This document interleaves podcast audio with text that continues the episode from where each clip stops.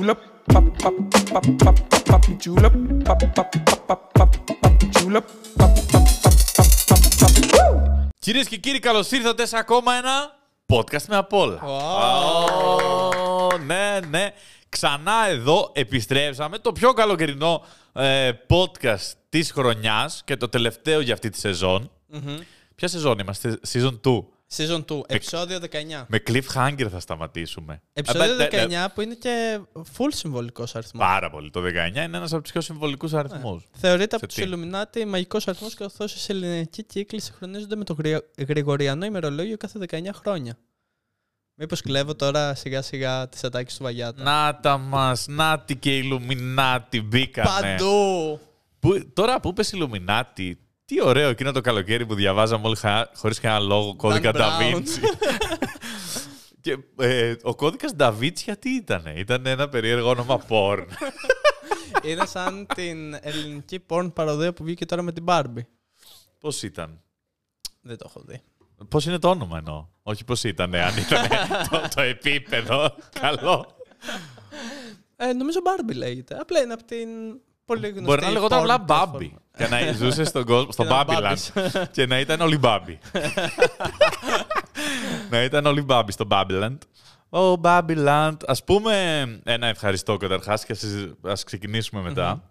Ε, ευχαριστούμε λοιπόν όσοι μας ακούτε στο Spotify, Apple Podcast, Google Podcast, όσοι μας βλέπετε στο YouTube, για χαρά. Για χαρά. ναι. Ε, το νούμερο 19 λοιπόν, ένα podcast με απ' όλα επιστρέφει και έχει επιστρέψει με κοσμοϊστορικά γεγονότα. Ε, το ένα βασικό κοσμοϊστορικό γεγονός ήταν ότι είσαι πλέον πατέρας. Είμαι πλέον πατέρας. Συγχαρητήρια. Ευχαριστώ. Το να σου ζήσει θέλω να σου πω ότι είναι μια τυποτένια ευχή, την οποία δεν την κατάλαβα. Σου γράφαν όλοι να σου ζήσει στο Instagram. Αυτό είναι απλά. Το μόνο που ευχόμαστε είναι να ζήσει. Σιγά τα πράγματα μίγεζουν. Σιγά να σου ζήσει. Πείτε κάτι παραπάνω, ξέρω εγώ. Δώστε μια αληθινή ευχή. Να ζήσει χαρούμενα. Να ζήσει ωραία. Να περνάει καλά. Να σου ζήσει. Τι είναι αυτό; Να Και, ζήσει. σ- και στα χαρτιά που συμπληρώνεις στο μευτήριο σου λέει: Έχετε άλλα παιδιά, πόσα από αυτά ζουν, πόσα έχουν πεθάνει. Αλήθεια. Τι σου νοιάζει. Τι είναι αυτά Δεν τώρα; ξέρω. Α, να το μας. Ε, που να πω και ότι όταν γεννούσε η Μαρία, ήμουν έξω. Πολύ κλασικό περπάτημα αυτό το πάνω κάτω, ρε παιδί μου, έξω από Ναι. την πόρτα που περιμένεις να βγει η ΜΕΑ. Επίσης, σκέφτομαι να αλλάξω επάγγελμα, γίνω ΜΕΑ που ανακοινώνει τις γεννήσεις. Και τι, για πες πώς ήταν; Ε, δεν έχω ξαναδεί τόσα λεφτά να φεύγουν τόσο γρήγορα. Πιστεύω ότι αν ήμουν μπροστά σε deal ναρκωτικών. Γιατί έδωσες λεφτά εσύ σε αυτή τη μέρα. Ναι. Γιατί, Ε, επειδή έδωσα είπε... λεφτά μέχρι και στην τραπεζοκόμο που έφερε χαμομήλι στη Μαρία μετά. Γιατί, γιατί δίνουμε λεφτά; Δεν ξέρω, δίναν όλοι. Φα- ε, Μου φαίνονταν πάρα πολύ περίεργο να μην δώσω. Νόμιζα ότι αυτά είναι παλιά. Όχι, όχι. Φεύγαν 50 ευρώ έτσι σου λέω. Γιατί να δώσεις λεφτά, δεν πληρώνονται καλά; Δεν ξέρω. Ε, ρε, κοίτα Ε, τώρα τι μου έκανες. Εγώ ναι. δεν θα έδινα τίποτα. Και δίναν όλοι τι κοσάρικα. 50 ευρώ. Άσε ρε που θα δώσω 50 άρικα. Σε ποιο θα δίνω 50 τώρα άρικα; σου λέω Στο ότι παιδί μου δεν θα δώσω 50 Μπορεί σε άρικα. 20 λεπτά να έχουν ανακοινωθεί 15 γέννες και να φεύγουν τα 50 ευρώ έτσι. Αλήθεια. Ναι, ναι, ναι. Δικό της ήταν το νοσοκομείο. Ο ιδιοκτήτης την κάνει αυτή τη δουλειά. και, Ε, και τα μοιράζεται μετά σαν μπουρμπουάρ με τους μέσα. δεν ναι, ξέρω. μάλλον. Φαντάζομαι, αλλά περίμενα τέλος πάντων απ' έξω και έρχεται ένα παλικάρι και μου λέει Νίκο και του λέω ναι και μου λέει να ξέρεις βλέπω τα podcast και αυτά. Μου λέει έχετε γεννήσει, του λέω όχι τώρα και μου λέει «Ε, όταν το Πάρε 50 ανακοινώ- ευρώ. ήξερα, ήξερα, μου λέει ότι περιμένετε να γεννήσετε και η γυναίκα μου ήταν στον τέταρτο μήνα και έχει φτάσει 8ο μήνα. Να, σα- μα τα- μην αρχίσω τώρα που δεν πήγαμε στην Ιαπωνία για αυτή τη γέννηση. Πού είναι, πώς θα είναι τον γυναικολόγο, ας σε βρω, θα σε βρω.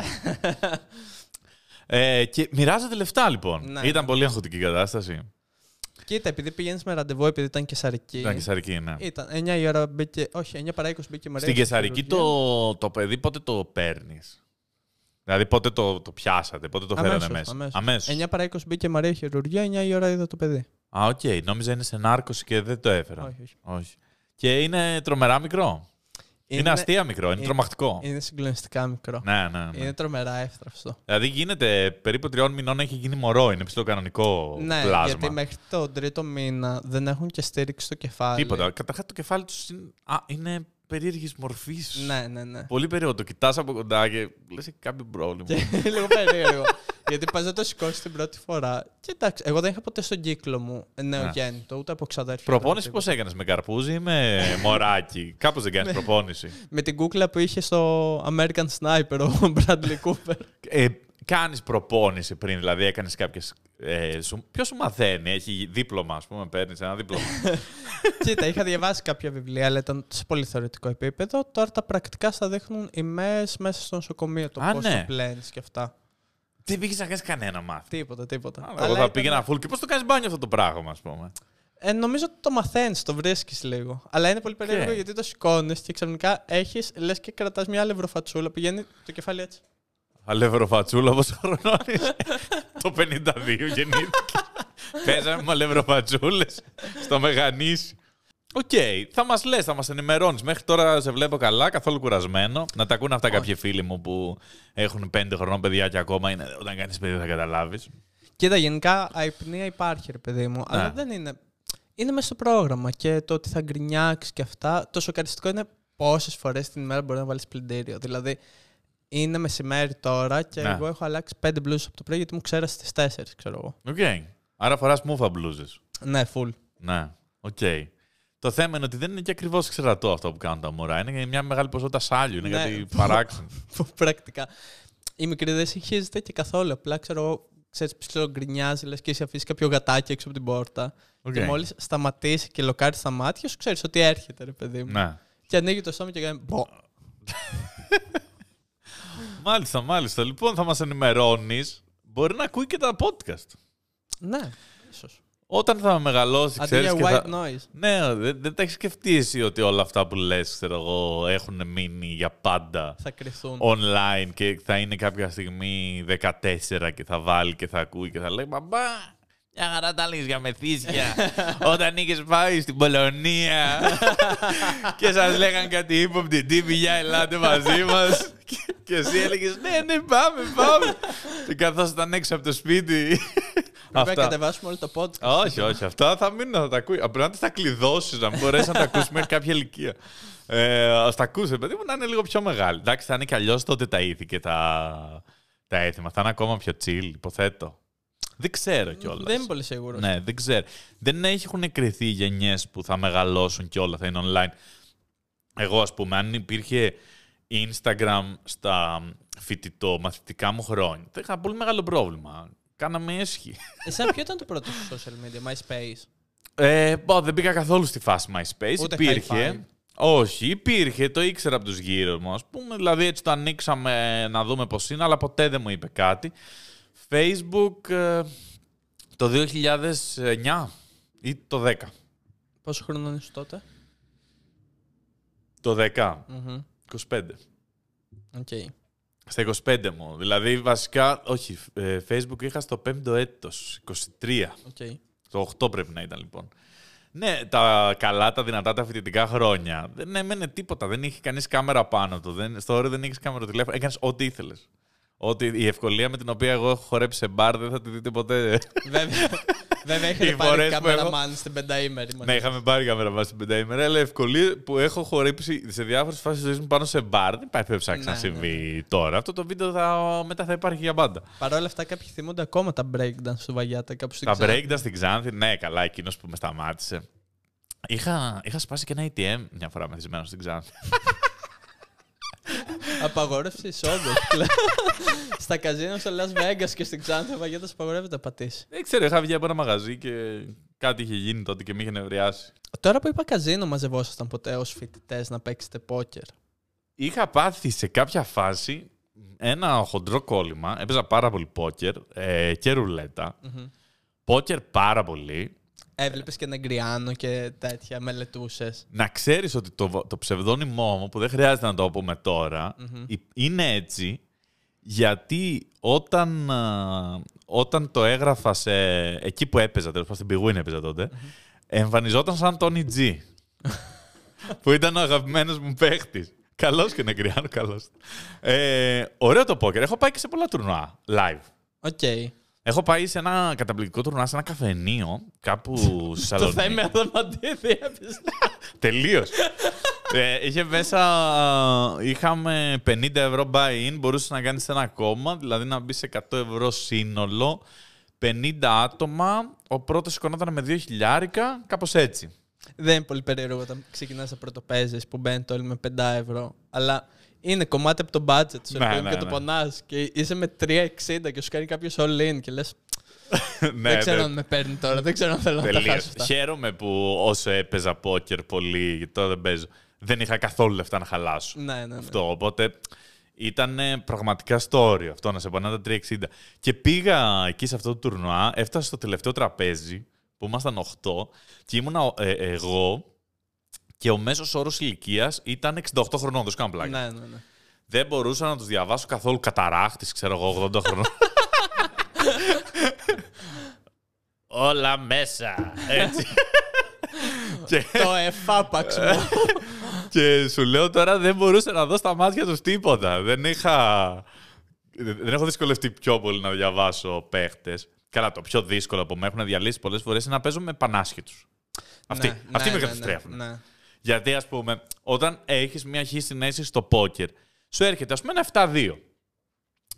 Και ξεκινάει, ρε παιδί μου, στο flop, στα πρώτα τρία φύλλα δηλαδή που ανοίγει, και έχει άσο και δύο παπάδες. Οπότε αυτός με το 7-2 τι θα κάνει, θα πάει πάσο. Θα, τα- θα, τα- Μα και να μπλοφάρει. Θα... Μετά θα το έχεις διαβάσει ότι μπλοφάρει. Θα υπάρχει Ναι. μια στρατηγική πίσω από το παιχνίδι του. Ναι, τέλος και να πάντων. μπλοφάρει όταν θα δει ένα καλό φύλλο κάτω, όμως θα την κάνει. Ναι, ναι, Η ναι. μπλόφα δουλεύει όταν κάτω θα ανοίξει ένα 9, ένα 8 και ένας βαλές. Εκεί, ας πούμε, θα, τη, θα την πάει την μπλόφα. Μήπως πεις έχει κέντα, μήπως Ναι, έχει, ναι, ναι. έχει κάτι άλλο. Έχω παίξει με άσχετους οι οποίοι. Μπα, μπαίνουν, μπαίνουν, Ναι, μπαίνουν. ναι, δεν μπορείς ναι. να τους διαβάσεις. Ξέρεις, έχεις καλό φίλο στο χέρι, έχεις πιάσει ας πούμε, τον άσο Και και, σε λες: τρώει. Και έχω ένα πάτημα. Και αρχίζει ο άλλος να ανεβάζει, κάνει όλα τα άλλα. Αυτούς δεν μπορείς να τους ψυχολογήσεις με τίποτα. Και μείναμε, έχασα στους τελευταίους πέντε Οκ. ε, σε αυτό το τουρνουά. Αυτό ήταν από τα πιο καλά τουρνουά μου. Σε άλλα έχω χάσει πολύ νωρίς. Βέβαια με φίλους που τότε είχαμε καεί, ας πούμε. Είχαν πάει Las Vegas, είχαν μαζέψει λεφτά να πάνε σε μεγάλα τουρνουά. Είχαν κάνει διάφορα πράγματα. Εγώ μετά σταμάτησα. Κυρίως γιατί ήταν η πρώτη φορά στη ζωή μου που πάχυνα πολύ. Είχα παχύνει Οκ. πάρα πολύ. Είχα πάρει 8 κιλά από το πολύ πόκερ. Έτρωγα συνέχεια βάφλε.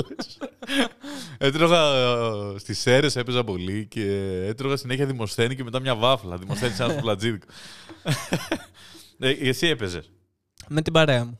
Μεταξύ σας. Ναι. Ε, online δεν έχει τύχει να παίξω ποτέ. Γενικά με το κομμάτι του gambling ποτέ δεν το είχα. Μια φορά έχω πάει καζίνο, έχω κερδίσει 150 ευρώ και έχω φύγει. Δεν σκέφτηκα καν να συνεχίσω να ποντάρω. Ναι, ναι, και εγώ άμα ακουμπήσω λεφτά τρέχω. Ναι, Χαίρομαι ναι, πάρα ναι. πολύ. Γιατί ξέρω ότι θα τα χάσω 100% ρε παιδί μου. Ε, στο Blackjack κιόλας θα είχα κερδίσει. Τώρα εντάξει, το πόκερ με την παρέα μου, αν εξαιρέσει έναν φίλο μου ο οποίος ξέρει πόκερ, οι υπόλοιποι ήταν συγκλονιστικά άσχετοι. Οπότε ή σε μένα ή σε αυτόν πήγαιναν κάθε φορά που μαζευόμασταν, αλλά ξέρεις, 30 ευρώ πήγαιναν στον καθένα. Ε, με το χειρότερο να είναι ο Πάνος που το έχεις γνωρίσει εσύ, ο οποίος δεν γουστάρει καθόλου πόκερ, ερχόταν για την παρέα και από ένα σημείο και μετά βαριόταν και ήθελε να φύγει και σου έλεγε all in χωρίς να σηκώσω τα φύλλα μου. Οκ. Και μπορεί εσύ να έχεις πιάσει ένα καλό φύλλο και σε έτρωγε, ρε παιδί μου, αν μπει. Ναι, ναι, ναι. Εντάξει, μια χαρά. Πλάκα έχει. Να προσέχετε, ο τζόγος δεν είναι αστεία. Ναι. Ε, εν τω μεταξύ, καλοκαιρινό podcast. Να πούμε ότι το πιο πετυχημένο podcast που κάναμε ποτέ ήταν πέρυσι τέτοια περίοδο. Αυτό που βγήκε 14 Αυγούστου. Ναι, ναι, ναι. Οπότε τώρα μπορεί να το ακούτε ε, και σε πλοία. Μ, Πολύ ναι, πιθανό ναι, να ναι. τα ακούτε σε πλοίο. Ρε εσύ, θέλω μία φορά να μπω σε ένα πλοίο και να μην μου έχουν πιάσει όλες τις θέσεις. Και αυτοί. Καλά, τσακώθηκα προχτές. Προχτές, έχει ένα μήνα σχεδόν. Πήγα στην Κίμολο. Είχε αφήσει ο άλλος πάνω στο τραπέζι. Τι κάνουν, μπαίνουν μέσα, Πετάνε τσάντες παντού. πετάνε τσάντες παντού και ψάχνουν. Πια- Ψάχνουν πρώτα τρία-τέσσερα μέρη και ψάχνουν. Και έρχεται ο άλλος και μου ζητάει τα ρέστα επειδή άφησε ένα μεγάλο μπουκάλι νερό. Που εγώ νόμιζα ότι το έχει αφήσει κάποιος, το ξεχάσει. Ναι, ναι. Μισοπιωμένο κιόλας. Και ήρθε εκεί με full νεύρα. Είδες το νερό, ξέρω εγώ, και έκατσες. Και ήμουν σε φάση ρε φίλε, ούτε τσάντα δεν έχεις αφήσει. Εν τω μεταξύ, πρέπει να ήρθε τουλάχιστον μια μισή ώρα που έκατσα. Ναι, ναι, ναι. Μια μισή ώρα μετά, σε φάση γιατί έχεις κάτσει ενώ εγώ έχω αφήσει εδώ το νερό μου. Είχε πάει να βγάζει story του και Βασίλειο μου, ξέρω εγώ. Οι πιο εκνευριστικοί είναι οι λίγο μεγαλύτερες ηλικίες. Γιατί Μεγαλύτερες, πλέον ναι, οι ναι. μικρότερες ηλικίες αράζουν κατάστρωμα από την αρχή γιατί τους αρέσει η φάση. Που βλέπεις, ξέρω εγώ, έχει μέσα 300 θέσει, 3.000 άτομα και μπαίνει κλασικά μία πεντάρα, ένας πεντάρι, βγάζει παπούτσια πρώτη κίνηση και Ναι, ρε ξαπλώνει. φίλε, και και κάνει ξαπλώνει. έξι θέσεις. Γιατί ξαπλώνουνε. Γιατί ξαπλώνουνε. δεν μπορώ να καταλάβω γιατί ξαπλώνουν. Κοιμούνται όλοι εκεί τεντωμένοι. Ναι, ναι. Πιάνουν 800 θέσεις, βάζουν 500. Εμείς που θα κάτσουμε που πάμε ανθρώπινες ώρες.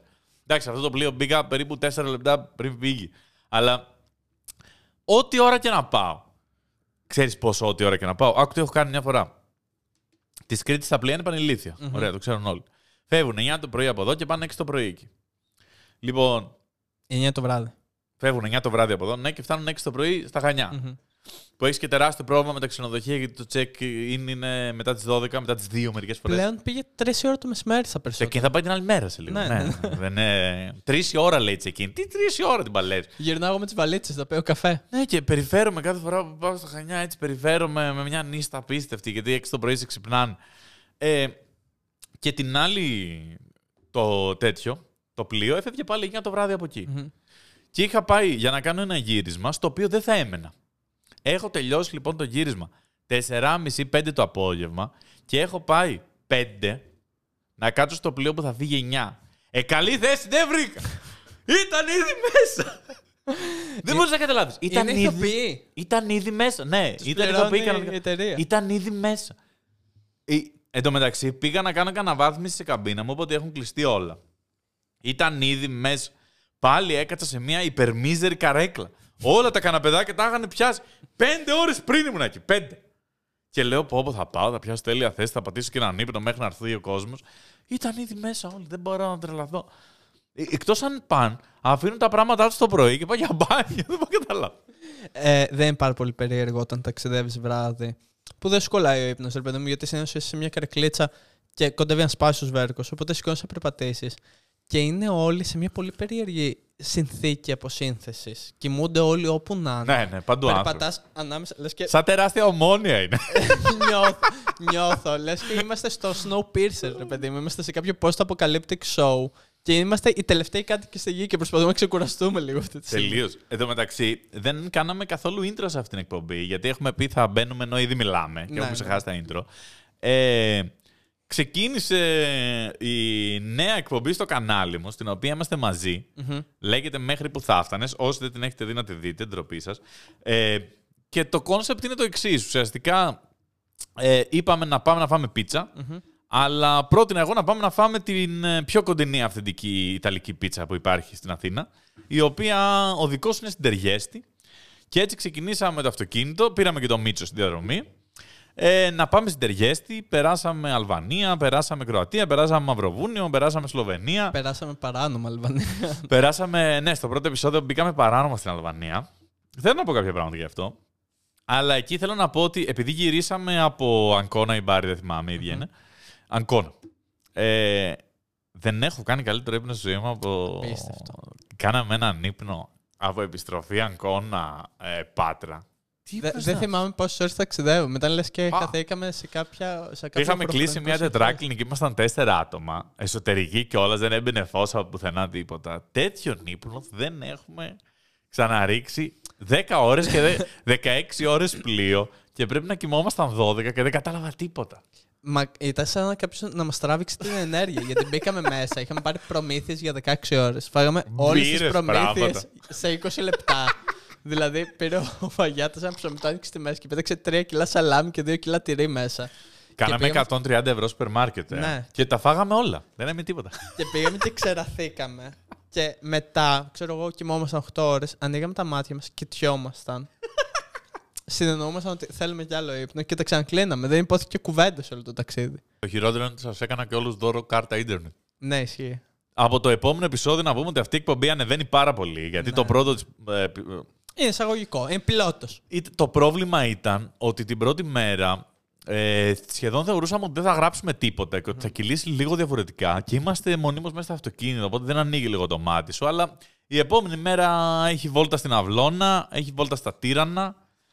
Κοιμόμαστε και στο Πέτροβατς ε, του Μαυροβουνίου σε ένα καταπληκτικό Airbnb. Έχει το πιο επικίνδυνο πράγμα που έχω κάνει στη ζωή μου. Ναι, ε, τρώμε και πεσκαβίτσα έτσι τελείως random. Είναι πολύ ωραίο το δεύτερο επεισόδιο. Ε, δείτε την εκπομπή. Θα δώσω ένα, ένα μικρό spoiler για το δεύτερο επεισόδιο. Για δώσε. Όπου τέλος πάντων είναι πολύ περίεργος ο τρόπος που κλείνουμε το Airbnb στο Μαυροβούνιο και το που μένουμε τελικά. Και είναι ένα full περίεργο μέρος και ανεβαίνουμε στο σπίτι να τακτοποιήσουμε τα πράγματα. Και μας χτυπάει ένας τύπος στην πόρτα και ανοίγουμε. Και είναι ένας random τύπος, δεν το έχουμε ξαναδεί. Και μας λέει: Έχετε παρκάρει κάτω. Ναι, 5 ευρώ. και τους δίνει ευρώ. λέει. και τους τα δίνουμε και φεύγει. 100% ήταν άκυρος. Κάθονταν απλά στο παράθυρο του και λέει: Ποιος θα παρκάρει να πάνω του πάρω 5 ευρώ. Οτιδήποτε, είδε ελληνική πινακίδα. οτιδήποτε και να μας έλεγε δώσε 20 ευρώ, θα έδινε 20 ευρώ. Δεν ξέρω τώρα τι θα έκανε εκεί στο Πέτροβετ. Είναι και τεράστια η Μαυροβούνη. Ή εκεί που είχε πάρα πολλούς Ρώσους στο Μαυροβούνιο. Ναι, ναι, ναι. Και βγάζαμε βίντεο στην παραλία και ήρθε μια Ρωσίδα και λέει: Μην βγάζεις βίντεο τα παιδιά μου. Δεν ήταν καν κοντά τα παιδιά της. Είμαστε εδώ κρυμμένοι.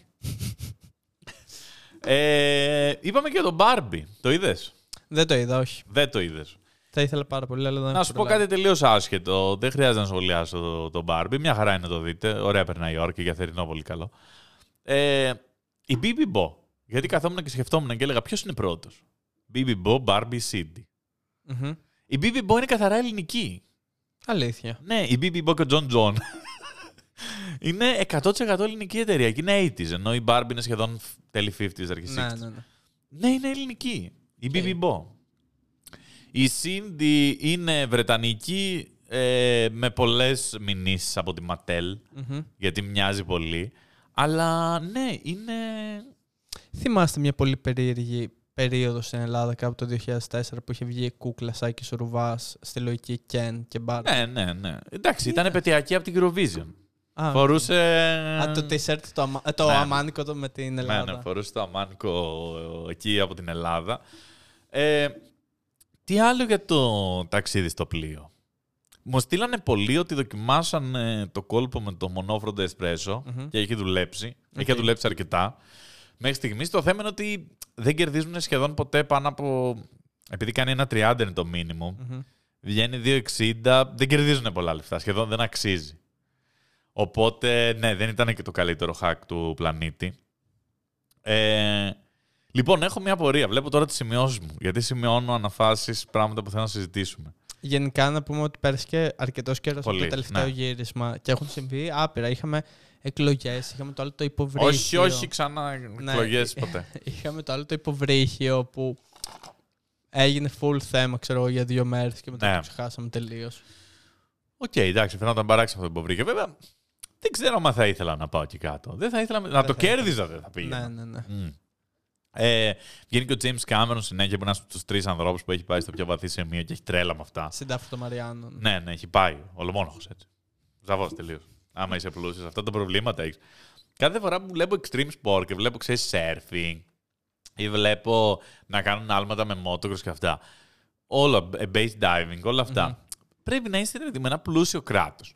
Δεν μπορείς, ας πούμε, να λες, άμα προλαβαίνω να βγάλω τη βάρδια που δουλεύω delivery και μετά να λες, θα πάω αύριο τώρα να πηδήξω από τα 300 μέτρα ύψος. Πρέπει λίγο να βαριέσαι. Ναι, ναι, ναι. Δηλαδή, ποτέ δεν θα πεις, ωραία, θα βάλω, θα κολλήσω τα ρεπό να πάω με ένα βαθισκάβο στο Τιτανικό. Όχι, ρε φίλε, θες να πας να, να, κα- να πιεις δύο καφέδες, να κάτσεις εκεί πέρα, να κάνεις ένα μπανάκι σε μια κυκλάδα, να γυρίσεις πίσω, να μιζεριάζει. Αλλά.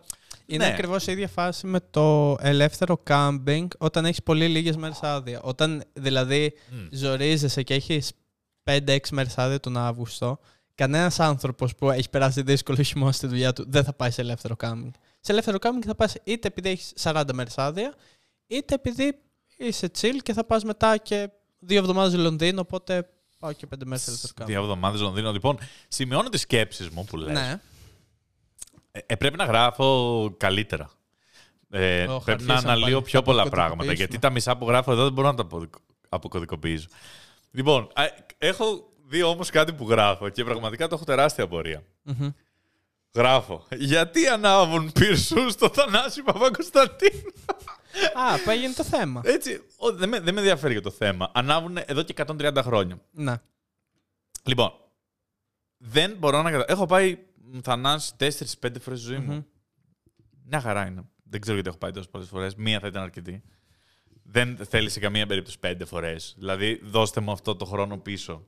Έτσι θα λέω στο νεκρό κρέβατό μου 92 χρονών. Γιατί πήγα τέσσερις φορές. Το ίδιο ήταν. Λες και είχε βγάλει κανένα καινούριο, ξέρω εγώ. Ε, λοιπόν, δεν μπορώ να καταλάβω γιατί ανάβουν πυρσούς και παθαίνουν τέτοιο τελείριο με τραγούδια τα οποία δεν προσφέρονται για τέτοιο τελείριο. Ενώ, ρε παιδί μου, δεν τα ανάβουν στους Iron Maiden να αρχίζω να κοπανιέμαι έτσι και να πω Ναι, άναψε φωτιές, πάμε τώρα να τα σπάσουμε όλα. Ανάβουν στον Μπεχλιβάνι. Δηλαδή, τι Μια τραγούδι είναι αυτό; νύχτα θα έρθει από μακριά. Τι τραγούδι είναι Ό,τι πιο αυτό. περίεργο. Βάζεις εδώ τώρα Μπεχλιβάνι, όλα είναι με πυρσούς. Κάτσε να το βάλω. Λογικά δεν θα μας το πιάσει. Και πρώτο comment, κάθε βράδυ πέντε χρόνια όσο σπούδαζα, άνοιγα τα παράθυρα και το έβαζα τέρμα κάθε βράδυ. Ηλίθεια. 200 πυρσούς έχει εδώ τώρα μόνο που βλέπω. Αυτό δεν είναι τραγούδι για να πίνεις δρακή. Και να κάθεσαι. Τη τάβλα. Ναι, είναι ένα τραγούδι που κάθομαι, πίνω ρακί, Τόσο εγώ μουρμουρίζεις. ναι. Ακούγεται πίσω και κάνεις έτσι. αμα, αμα, Μια χαρά. Αλλά δεν μπορείς να χοροπηδήξεις αυτό το τραγούδι για να πυρσού. Πώς τους έρχεται, πώς το νιώθεις. Δεν μπορώ να καταλάβω το Θανάση Κωνσταντίνου Μαγκ. Δεν μπορώ να καταλάβω. Αυτή είναι η ηθοποίη. Κοίτα, δεν Όλοι είναι... που είναι γνωστοί βέβαια. Ο, πάνω, ο, ο αριθμός είναι υπερβολικός. Ναι, ναι, ναι. Βέβαια ποτέ κανείς πολύ κοντινός μου. Ο Θανάσης, ο Θανάσης λέω. Ο Πασχάλης μόνο πέρασε λίγο, αλλά ηρέμησε. Ο- Είναι πολύ ωραίο τραγούδι. Φανταστικό τραγούδι. Τρομερός ο Θανάσης Παπα-Κωνσταντίνου. Απίστευτος. Αλλά γιατί να ανάβεις πυρσούς και να χοροπηδάς αυτό το κομμάτι; Τι καταλαβαίνω. Δεν καταλαβαίνω. Δεν καταλαβαίνω, ρε. Δεν καταλαβαίνω. Ε, νομίζω ότι γενικά είναι ένα trend. Και δεν μόνο από Παπα-Κωνσταντίνου. Είναι Βιολέτα Ίκαρη, Ματούλα Ζαμάνη, όλο αυτό. Ξέρεις, το, το γκρούβαλο που λένε στην Ικαρία. Έχει 200.000 πυρσούς στη Ριζούπολη. Ναι, ναι, ναι. Στην τελευταία τους 200.000 δεν έχω δει τόσο πολλούς. Η θύρα 7 δεν βγάζει τόσο. Οι οποίοι κάθονται και φωνάζουν ένα σύνθημα που τα ακούς λες και πας σε πόλεμο, ξέρω. Ναι, ναι, ναι. Το, και τα παρτάλια σκέψη μας, πειρατικές σημαίες. Σαρπούλια. Τώρα που το λέω αυτό δεν θες να τα σπάσεις όλα εδώ μέσα. Ο Νίκος είναι ένας καλό. Ναι, ναι, ναι, ναι. Τι είναι το τραγούδι, μάκα. Δεν μπορώ με το Θανάση Κωνσταντίνο, έχω πρόβλημα. Και εντωμεταξύ είχα πάει σε μια συναυλία ε, στη Θεσσαλονίκη και ήταν σε κάτι γρασίδια. Ε, Πού ήταν, γάμο, δεν θυμάμαι. πού- Ωραία. Και είχαμε κάτσει μέχρι να ξεκινήσει πίσω. Είχαμε και κάτι τσίπουρα γιατί σε αφήνανε full να μπεις έτσι. Και καθόμαστε σε κάτι γρασίδια και ήταν πολύ ωραία. Και ξεκινάει η συναυλία και λέω: Ωραία, θα κάτσουμε εδώ, χαλαρά, καθιστή, καθιστική μουσική. Και έχουν πάθει όλοι ένα τελείρο και πάμε Ναι, εκεί ναι, μπροστά. Και αρχίζουμε να χοροπηδάμε σε τραγούδια που δεν χοροπηδιούνται. Δεν Να μπορώ να πετάς καταλάβω. νερά, έτσι. Δεν γίνεται μπορώ να χαμός. καταλάβω καθόλου τι γίνεται. Καλά, εδώ θα μου πεις τώρα έχει κάνει δυο sold out η Coldplay, ξέρω εγώ. Α, να το. Ε, ρε, εσύ, θα τρελαθούμε τελείως. Ποιοι Coldplay! ε, θα με τρελάνετε με τη μουσική. Εντάξει. Τι να πω, ε, ε, είχα κι εγώ. Δεν πήγαινα ποτέ στο Coldplay. Μπήκα στη σειρά να πάρω στήριο. Δεν τα κατάφερα. Κοίτα, νομίζω ότι πάνω σε αυτό πατάνε. Δεν έχω γνωρίσει ποτέ άνθρωπο να του πεις τι ακούς και να σου πει Coldplay full. Δεν Έχω, έχω. γνωρίσει άνθρωπο να σου πει ε, Led Zeppelin. Ναι, δεν Pink μου έχει Floyd. βάλει κανείς ποτέ σε μουσική να είμαστε μέσα σε αμάξι, να πηγαίνουμε ένα ταξίδι και να πει ρε βάλε ένα Coldplay. Ε, δεν μου έχει τύχει μια φορά στη ζωή μου. Μου έχει τύχει από βάλε Τερλέγκα μέχρι βάλε Lex, μέχρι βάλε Elton John, μέχρι βάλε Red Hot, μέχρι βάλε Arctic Monkeys, μέχρι Eminem. Όλ, ο- τα- όλες οι μουσικές του πλανήτη, μέχρι Θανάση, μέχρι Ματούλα Ζαμάνη, όλα. Ε, Σάκη Ρουβά ακούγαμε, ρε, όταν γυρνούσαμε. Θυμάσαι. Μας είχε βγάσει στην Ιταλία και ακούγαμε Σάκη Ρουβά. Ένας να πει. Λί- Ξέρεις τι ήθελα να ακούσω λίγο; Cause you're a sky full of stars. Αρχικά δεν μπο- δεν μπορώ πλέον να ακούσω, δεν μπορώ πλέον να ακούσω το Sky Full of Stars χωρίς να μπαίνει κάποια με νηφικό. Μου φαίνεται πολύ περίεργο. Όντως, ρε παιδί ναι, μου. είναι το πιο κλασικό τραγούδι. Γαμ. Cause you're a sky full of stars. Και με σαμπάνια έτσι. Έτσι ακριβώς. Ε, ρε, εσύ θα τρελαθούμε τώρα. Μπήκα να δω έτσι live που κάνουν. Φαίνεται ωραίο show. Δεν μπορώ να πω. Αλλά αυτή τη στιγμή μιλάμε για τη μεγαλύτερη συναυλία στην ιστορία της Ελλάδας. Ναι, ναι. Η οποία έχει κόψει 120.000 εισιτήρια με μέσο όρο τιμή εισιτηρίου τα 200 ευρώ. Με πιο φθηνό τα 95. Μμμ. Σοκαριστικό. Δηλαδή, ακούς μετά, ξέρω εγώ, δεν παίζουν λεφτά. Έχουν φύγει τα 950. Κάποιος πλήρωσε 1000 ευρώ. Ναι, ναι, ναι. 1000 ευρώ. Αντί να πει, ας πάρω αυτά τα 1000 ευρώ, να πάω να τους δω κάπου αλλού στο tour και να το συνδυάσω Με ένα ταξίδι. με ένα ναι. ταξίδι. Να πάω Άμστερνταμ. Ναι, και με τα 900 ευρώ να πληρώσω αεροπορικό, hotel και να δω Coldplay Arena. Γιατί κακά τα ψέματα μόνο Arena είναι καλά οι συναυλιες Εγώ δεν έχω περάσει καλά. Οπουδήποτε αλλού στη συναυλία, σε κάθισμα. Είπε όχι, θα πληρώσω 950 ευρώ. Ο Χριστός και η Παναγία, δεν μπορώ δεν μπορώ να το πιστέψω.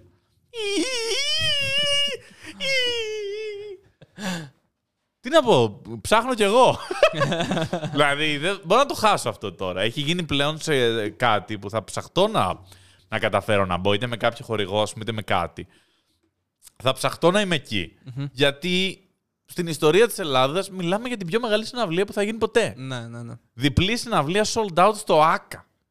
Ποιος άλλος μπορεί να το κάνει αυτό; Δηλαδή, η ACDC, ας πούμε, δεν τη βγάλανε νομίζω sold out. Οι Όχι. Rolling Stones ίσως να έχουν κάνει sold out και μπορεί και τα 25 χρόνια φίβους. ε, Και δεν, τα ξέρω, Mad VMA. δεν ξέρω ποιος άλλος έχει βγάλει sold out το ΆΚΑ και αν έχει βγει ποτέ. Νομίζω κανένας.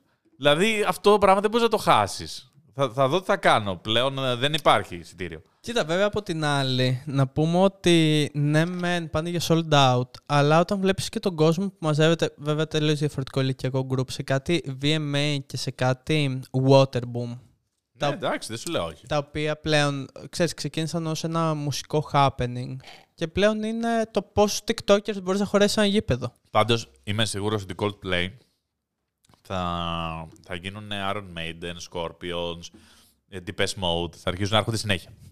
Depeche Mode δηλαδή σε κάποια φάση έρχονταν χρονιά παραχρονιά. Οι Scorpions είχαν κάνει στη Λίμνο. στην Εντάξει, Αγγλία. οι, οι Scorpions τώρα είναι μια ειδική περίπτωση. Αλλά οι Maiden, ας πούμε, πού το κοιτούσα Βέβαια, τώρα. πολύ έχουνε- τίμια συναυλία. Πολύ των τίμιες. Scorpions. Φοβε... Ναι, ωραίες. Και οι Scorpions έχω πάει στη Θεσσαλονίκη και Iron Maiden φοβερές συναυλίες. Δεν Ναι. λέω όχι. Απλά είναι να απορούν και αυτοί που κάνανε τέτοια επιτυχία. Δηλαδή κάθονται τώρα οι Coldplay και λένε What the fuck, man.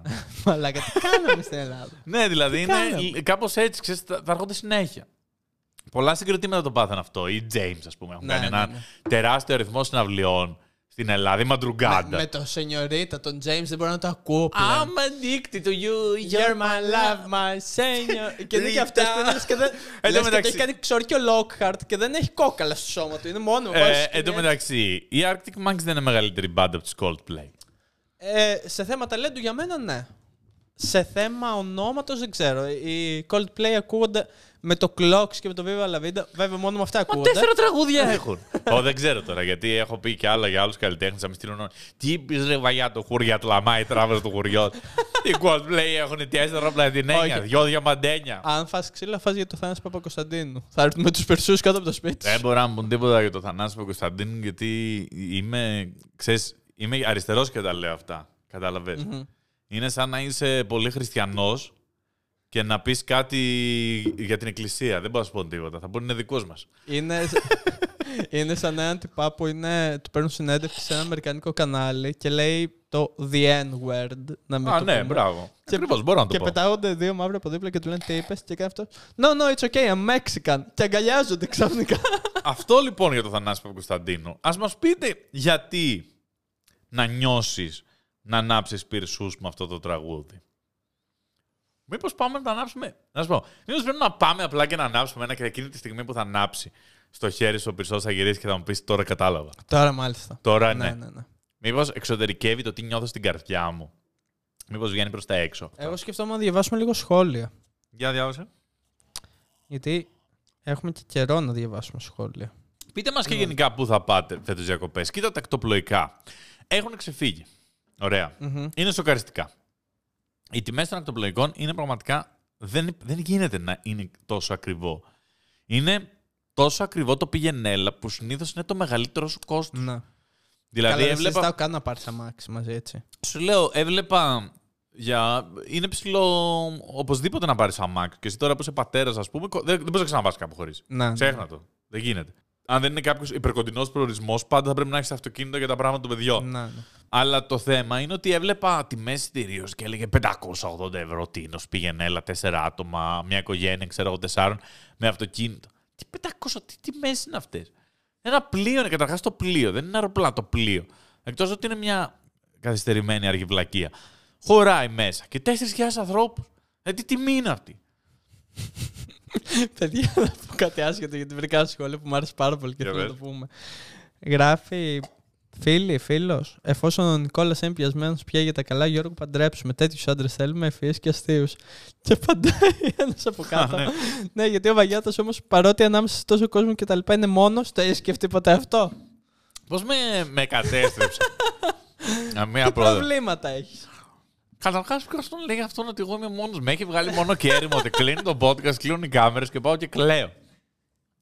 Επειδή ξέρω εγώ δεν αναλύω τα προσωπικά μου. Με έχει βγάλει απλά μόνο στη ζωή γενικά. Ναι, ναι, ναι. Για πάντα. 37 χρόνια έχω ζήσει, ξέρω εγώ. 37 χρόνια μοναξιάς. Άνθρωπος Έτσι δεν λέγεται η μιλάς. βιογραφία. 37 χρόνια μοναξιάς. Πώ με κατέστρεψε έτσι. Εν τω μεταξύ, για σένα δεν είπε τίποτα. Εσύ είσαι καλός. Επειδή έχω παντρευτεί. και καλός, ρε παιδί μου. Δεν έμεινες μόνος σου. Στο ράφι. Επίσης, πρέπει κάποιος να απενοχοποιήσει την, ε, τη μοναξιά σε αυτό το πλανήτη. Συμφωνώ πάρα πολύ. Καταπληκτικό. Και το μην κάνεις παιδιά και το μην παντρεύεσαι. Να σου πω ότι μου την έσπαγε πάρα πολύ με τους uh, φίλους μου, ξέρεις, παρόμοιες ηλικίες. Εγώ ήμουνα για πάρα πολλά χρόνια μόνος μου. Το θέμα είναι ότι περνούσα καταπληκτικά. Υπέροχα. Υπάρχει κάτι πιο ωραίο. Δεν έχεις κανένα να συνευριάσει από το πουθενα Δεν έχεις κανένα πρόβλημα. Όλες οι αποφάσεις σου τις παίρνεις εκείνη τη στιγμή. Ναι, ναι, ναι. Δεν σκέφτεσαι τίποτα. Ε, είναι τρομερά οικονομικό. 1500 καλά πράγματα έχει. Ε, όλοι όμως αυτοί, ξέρεις, οι πιο πολύ παντρεμένοι φίλοι μου πάντα μου λέγαν Βρες και εσύ είναι γεμάτο κάποιον. ναι, ναι». Αλλά εν τω μεταξύ, το, το έβλεπα μια χαρά ότι είμαι καλύτερα από όλους αυτούς. Ναι, ναι, ναι. Ενώ, Ενώ- Μα έχει σημασία. Και ένα παντρεμένο μπορεί να είναι ενώ- καλύτερα από κάποιον που είναι μόνος του. Ναι, επειδή είναι εννοώ σαν ότι, άνθρωπος. εννοώ ότι πέρναγα, έκανα πολύ περισσότερα ταξίδια, ήμουν πολύ πιο χαρούμενος, έβγαινα πολύ περισσότερα έξω, είχα πιο μεγάλο κοινωνικό κύκλο, γιατί συνήθως στις σχέσεις, ας πούμε, στους γάμους τον μικραίνεις. Ναι, ναι. Αυτό το κύκλο αρκετά. Ήμουνα γενικότερα πάρα πάρα πολύ καλά με το να είμαι μόνος μου. Και επίσης με το να είσαι μόνος σου για καιρό και μετά να μπεις σε μια οποιαδήποτε σχέση. Δίνει αξία στον άνθρωπο με τον οποίο μπαίνει σε σχέση. Γιατί τον, Άρη, άρη. Ναι, γιατί το να είσαι ρε παιδί μου 5, 6, 7, 3, 1 χρόνο Ναι, μόνος δεν, σου. δεν είναι ότι λειτουργείς με τη λογική του ας είμαι με κάποιον. Αυτό δεν είναι για να είμαι». ανάγκη. Δηλαδή, οι- όλοι αυτοί οι γνωστοί μου, οι περισσότεροι, κάνουν την, ε, τη λεγόμενη σχέση μαϊμού. Ναι, ναι. Η σχέση μαϊμού είναι ότι για να πιάσει το επόμενο κλαδί πρέπει να κρατάς και το Ναι, προηγούμενο, ας πούμε. Δεν κάθεσαι ποτέ να πετάξεις. Ε, αυτό δεν δίνει καμία αξία στον άλλον. Είναι ότι εγώ ξέρεις τι θέλω να νιώθω ότι έχω ένα γκόμενο, μια γκόμενα και χαίρομαι πάρα πολύ. που Απλά θέλω να Που τον δεν έχω. είμαι μόνος μου σε Ναι, αυτή τη ζωή. δεν κάνω τίποτα για σένα. Ήμουν ένας μαλάκι απέναντί σου. Απλά πρέπει να έχω κάποιον. Τώρα εσύ ήρθες. Άμα βρω κάτι καλύτερο, για θα σε Ναι. χαιρετήσω. Σαν δουλειά. Ενώ το να είσαι μόνος σου, σαν ελεύθερο επάγγελμα. Ξέρεις καλά γιατί το κάνει. το να μπεις, ας πούμε, μετά από αρκετά χρόνια, να κάτσεις χρόνια μόνος και να μπεις σε σχέση, σου λέω, είναι και λίγο στον άνθρωπο που θα αποφασίσεις να κάνεις αυτό το βήμα, είναι και λίγο όχι τιμητικό. Πώς να το πω, πιστοβλημό. Φιλοφρόνηση. Ναι, είναι ας πούμε ένας τύπος φιλοφρόνησης, ούτε αυτή είναι η λέξη που ήθελα, γιατί έχεις επιλέξει, παρόλο που είναι τέλεια η μοναξιά σου, να είσαι με αυτόν τον άνθρωπο κα- 100% κατ' επιλογη γιατί, γιατί δεν έχεις καθόλου ανάγκη να έχεις κάποιον δίπλα σου. Τι είναι αυτός ο μπούφος; Τι έλεγα πριν για τα ακτοπλοϊκά. Ναι. Στο διάλογο και τα ακτοπλοϊκά. Άμα είσαι μόνος σου, πληρώνεις για έναν, μωρέ μαλάκα. Τώρα ο Νίκος πληρώνει για τρία. Το- πληρώνει για ε, συν μισό, ξέρω. Τα χωρίσουν έτσι δια δύο. Κάθε φορά που πάμε, εγώ καταλαβαίνω τις οικογένειες όταν πηγαίνουμε τροχόσπιτι, όταν πήγαμε τώρα στο μέχρι που θα ήθελε, το πληρώνω για τέσσερις. Ναι, ναι, ναι. Ένα παγωτάκι θέλετε και εγώ υδρώνω εδώ πέρα γιατί Ναι, πληρώνω ναι. 15 ευρώ για να φάω ένα παγωτό. Είναι όλα ξαφνικά τρομερά ακριβά. ναι, γιατί μπορεί ο Βαγιάτα να ήθελε ένα μάνστερ. Δεν θα έπαιρνε ο Βαγιάτα ένα. ναι. Ένα. Ναι. Ναι, λέω θέλω ένα Red Bull και μετά πετάει και άλλο. Θέλω και εγώ, θέλω και εγώ, θέλω και εγώ. Και πάω εκεί και Ένα πάρουμε πληρώνω. και δύο κρουασάν. Ναι, θέλει και άλλο σε κουρασάν, πάω εκεί 20 ευρώ ταμείο κάνω. μετά αρχίζω και εγώ γίνομαι μπαμπάς. Γι' αυτό στρογός το κάνω έτσι. Αφάτε μετά. Άιντε. Άιντε, κρατηθείτε λίγο. Αφάτε μετά. Ε, ναι, πω, πω, πολύ ακριβά. Να θέλουν τώρα μπισκότα, να πας στο κηλικείο του τέτοιου. Του πλοίου. Να θέλουν σε καμιά παραλία σε νησί και κάνουν κλαμπ σάντουιτ και κάνουν χυμό. Παναγία μου. Τίποτα δεν θα τρώνε. Βίγκαν θα τα κάνω, μόνο μαρούλια. Το μεταξύ, τι καύσωνα είχε. Ναι, απίστευτο. Η, τη μέρα του καύσωνα εκείνη την Κυριακή με το 46 είναι η πρώτη μ, φορά που πήγα για μπάνιο. Παρκάρουμε. Ανοίγω να βγω από τα μάξι. Και ξαναμπήκαμε στα μάξι σε ένα λεπτό και γυρίσαμε σπίτι. Δηλαδή ήταν σε φάση ότι δεν έχει κανένα νόημα. Δεν θα να- περάσουμε καλά. Ναι, ας κάτσω στο air condition. Γιατί ήρθε εδώ πέρα, ας πούμε. Ε, εν τω μεταξύ, καύσωνα στο 87, λέει χίλιοι νεκροί. Τι εφεύρεση το air condition. Η καλύτερη εφεύρεση του κόσμου. Ναι. Όποιος δεν αρέσει το air condition είναι ηλίθιος. Ισχύει. Ε, δηλαδή, αυτά που τα ίδρανε, μα είμαι ξενένη, λεμά, μπιτι, μπιτι. Τι εφεύρεση το air condition. Και το θέμα είναι ότι δεν μπορείς να κάνεις τίποτα για το κρύο, εκτός από, για τη ζέστη, εκτός από το air condition. Ναι, ναι. Ενώ- Δεν είναι κρύο. Δεν... Ναι. Στο κρύο και στο χωριό να πας να έχει μείον 15 και πας με τρεις φλοκάτες Αυτό, και ναι. ναι. Φοράς απίστευτα ρούχα. Δηλαδή, εγώ έχω περάσει όλη την ημέρα έξω στη Βιλανδία με μείον 25. Έχω πάει, ας πούμε, και σε ένα πάρκο να δω ζώα, έχω περπατήσει, έχω κάνει. Όλη την ημέρα ήμουν 7 ώρες έξω με μείον 25. Φορούσα κατανόητα ρούχα. Ναι, ναι. Κατανόητα. Ε, μια χαρά ήμουν, παίζει. Με, αν το έκανα αυτό με τους 46 βαθμούς, θα είχα, θα είχα πεθάνει. Δεν, δεν Ναι, παίζει. ναι. Απίστευτη ζέστη. Θα ζούμε και άλλες τέτοιες ζέστες πολλές δυστυχώς. Τι και σένα είχε ένα comment που στη λέγανε γιατί είσαι μπούφος και δεν καταλαβαίνεις την κλιματική κρίση. Α, όχι. ο- ότι συνέκρινα την κλιματική αλλαγή με κάτι άλλο. Ναι, μωρέ, εντάξει, δεν πειράζει. Αλλά δεν πιάσανε το point. Και πολλές πυρκαγιές τώρα, πολύ κρίμα. Ναι. Το περίεργο ξέρεις ποιο είναι. Καθόμουν γιατί αναρωτιόμουν. Ε, και κατέβασα μία μελέτη του, της πυροσβεστικής. Επίσης, τις συγκλονιστικά δύσκολη δουλειά του πυροσβέστη. Ναι, είναι πάρα Δηλαδή, όταν βλέπεις κάτι. Λες εσύ τώρα ότι Μάχημη, πας 100%. παραλία 46 βαθμούς και άλλος είναι στους 80 βαθμούς κοντά στη φωτιά.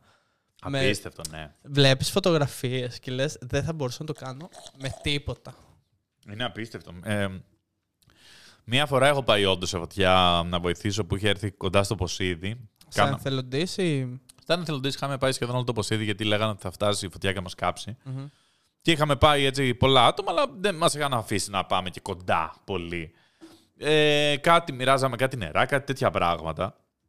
Ε, δεν υπάρχει η ατμόσφαιρα. Να, ναι. Δεν, είναι- δεν, όχι να φτάσουμε τώρα στο ένα μέτρο από τη φωτιά. Η ζέστη και ο καπνός είναι. απλά δεν παίζει. Τρομερά δύσκολη δουλειά. Μπράβο σε όσους, τους- α, σε όσους το κάνουν. Έχουν το πλήρη σεβασμό μας. Ε, εν τω μεταξύ, αυτό που ήθελα να σχολιάσω είναι ότι αναρωτιόμουν, το παθαίνω πολύ συχνά, με το αν ήταν παλιά καλύτερα ή αν τώρα η ενημέρωση είναι πολύ μεγαλύτερη Σε επίπεδο πυρκαγιών. σε όλα τα επίπεδα. Αλλά α- ασχολήθηκα με το επίπεδο πυρκαγιών. Οκ. Και είδα μια μελέτη με τα στατιστικά στοιχεία της πυροσβεστικής υπηρεσίας. Μμμ. Μπορώ να την ψάξω άμα θέλουμε να πούμε ε, ακριβώς νούμερα. Ε, οι πυρκαγιές και σε ποσότητα και σε όγκο φωτιάς σε σχέση με τα 90s είναι σχεδόν στο 40% κάτω. Οκ.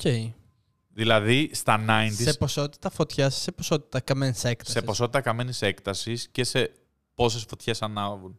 Μμμ. Στα 90s οι φωτιές ήταν σχεδόν 40% πάνω.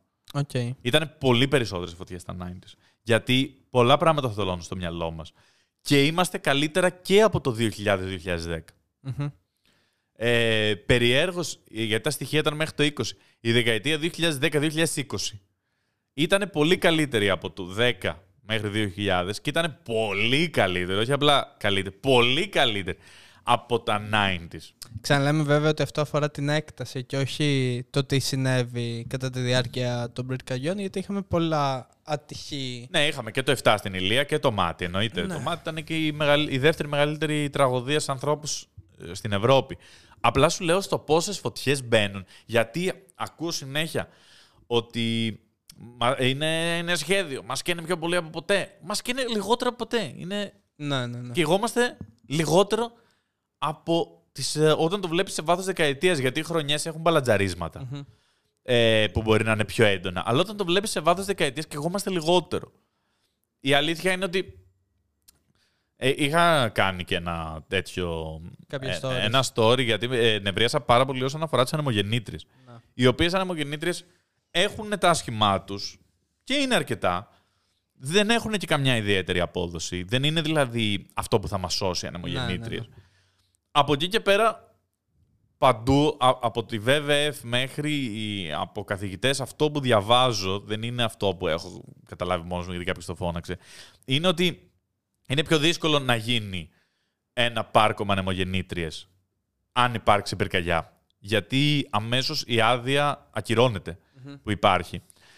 Ε, και το άλλο θέμα είναι ότι δεν, δεν θεωρώ ότι αυτές οι εταιρείες, δεν μπορώ ε, με αυτό το, το ψυχασμό μου, τις πάει πάρα πολύ, δεν έχουν καμία ανάγκη αυτές οι εταιρείες να προκαλέσουν τέτοια κοινωνικά νεύρα για να πάνε να κάνουν κάτι. Ναι.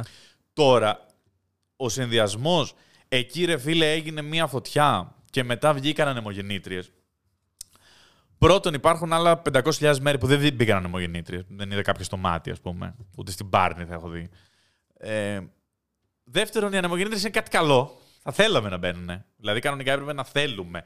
Είναι αυτό που τόσα χρόνια. Ε, Είναι λίγο περίεργη η υπόθεση, γιατί δεν τις εκμεταλλευόμαστε και σωστά ακριβώς. Αλλά οκ. Κοίτα, τόσα χρόνια. Εγώ μεγάλωσα στην Ελλάδα των 90s που το μοναδικό πράγμα που άκουγα είναι γιατί καίμε κάρβουνο ενώ στην Ελλάδα έχει τόσο ήλιο και αέρα. Ναι. Γιατί δεν βάζουν ηλιακά να μην πληρώνουμε τίποτα. Και λέγανε έτσι. Και τώρα κάθε φορά που πας να βάλεις ηλιακό τι- στο κινητό σου από πίσω να βάλει. Φύγε, μας καταστρέφει. Και είναι, είναι καλός ή κακός ό,τι πιο καθαρό έχουμε σε πηγή ενέργειας. ναι, ναι. Μακάρι να είχαμε κάτι καλύτερο να βάλουμε εκείνο. Μακάρι να είχαμε, ξέρω εγώ, ρεύμα από κλανιές, να κλάνατε όλοι να το παίρναμε. Δεν έχουμε. Τι να κάνουμε. Το κα... Έχουμε αυτό τον τρόπο αναλο... ανανεώσιμων πηγών ενέργειας. Δεν έχουμε τόσα νερά να γίνουμε Νορβηγία.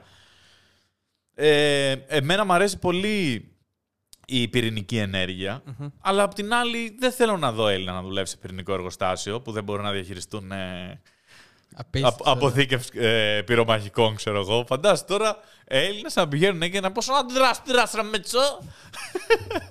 δεν, δεν, έχω, δεν νιώθω καμία εμπιστοσύνη. Δηλαδή, όπου και να είναι και πυρηνικός αντιδραστήρα στην Ελλάδα, θα έμενα στην άλλη γωνία. Ναι, Άμα ναι. ανοίξει την Αθήνα, θα πάω στην Αλεξανδρούπολη. Ε, αυτό έχουμε από ανανεώσιμε πηγές ενέργειας. Και ένα άλλο κλασικό θέμα είναι το εξής. Καλός ή κακός, στα μέρη που γενικά φυσάει πολύς αέρας, όταν θα πιάσει φωτιά θα επεκταθεί πάρα πολύ. Ε, σε αυτό το σκατομέρο που φυσάει πολύ αέρας πρέπει να μπει και ανεμογεννήτρια. Δεν μπορείς την ανεμογεννήτρια να τη βάλεις στη Λάρισα, να πούμε, που φύσηξε αέρας πριν 12 χρόνια μισό από φόρ, που σαν τηγάνι. Δεν μπορεί να μπει εκεί η ανεμογεννήτρια. Μακάρι να μπει εκεί να διαλέξετε. Που... δεν- Πρέπει να μπει σε κορυφογραμμη Πρέπει να μπει σε ένα μέρος που γενικά φυσάει πολύ αέρας. Και σε αυτά τα μέρη, αν φυσήξει πολύ αέρας, ε, αναγκαστικά η φωτιά θα μεγαλώσει.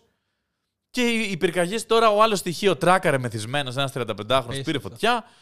Στην Κάριστο, κατά πάσα πιθανότητα, αυτό που λένε ότι, ότι έχει γίνει φωτιά από ένα γάμο που άναβε πυροτεχνήματα.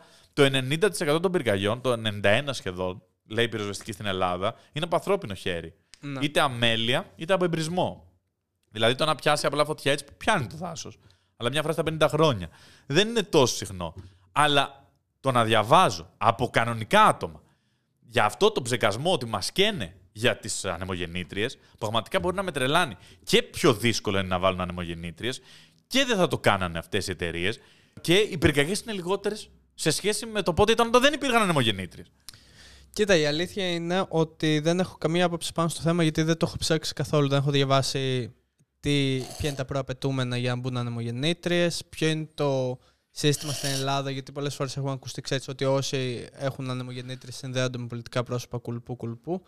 Αλλά ακριβώς επειδή δεν το έχω ψάξει, δεν έχω και κάποια συγκεκριμένη γνώμη να πω Α, γι' αυτό καίγονται, γι' αυτό δεν καίγονται, γι' αυτό βάλουν φωτιά εκεί. Δεν χρειάζεται να έχουμε τόσο έντονη άποψη και να είμαστε τόσο vocal σε πράγματα που δεν έχουμε ιδέα.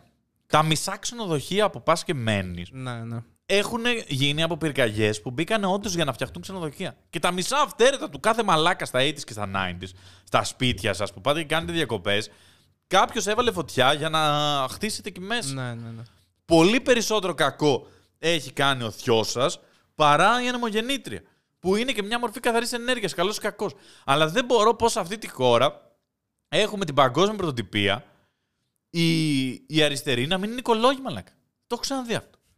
Και να είναι ψεκασμένη να έχει, ξέρω εγώ, ε, υποψήφιο πρόεδρο ο ΣΥΡΙΖΑ, ο οποίος να βγαίνει και να λέει τα κάνει για τις ανεμογεννήτριες, μα και σε βλάκας. Τι να πω, πραγματικά είναι. ή- Εδώ πέρα η μόνη χώρα που είναι δεξιοί οικολόγοι. Δεν ξαναγεί αυτό το πράγμα. Σε λίγο θα βγει ο Μητσοτάκης και θα λέει για ηλεκτρικά αυτοκίνητα, ξέρω εγώ, και για ανανεώσιμες πηγές ενέργειας και θα λένε αριστε- οι αριστεροί λιγνίτη. Δεν, δεν έχει ξαναγίνει. Τέλος πάντων.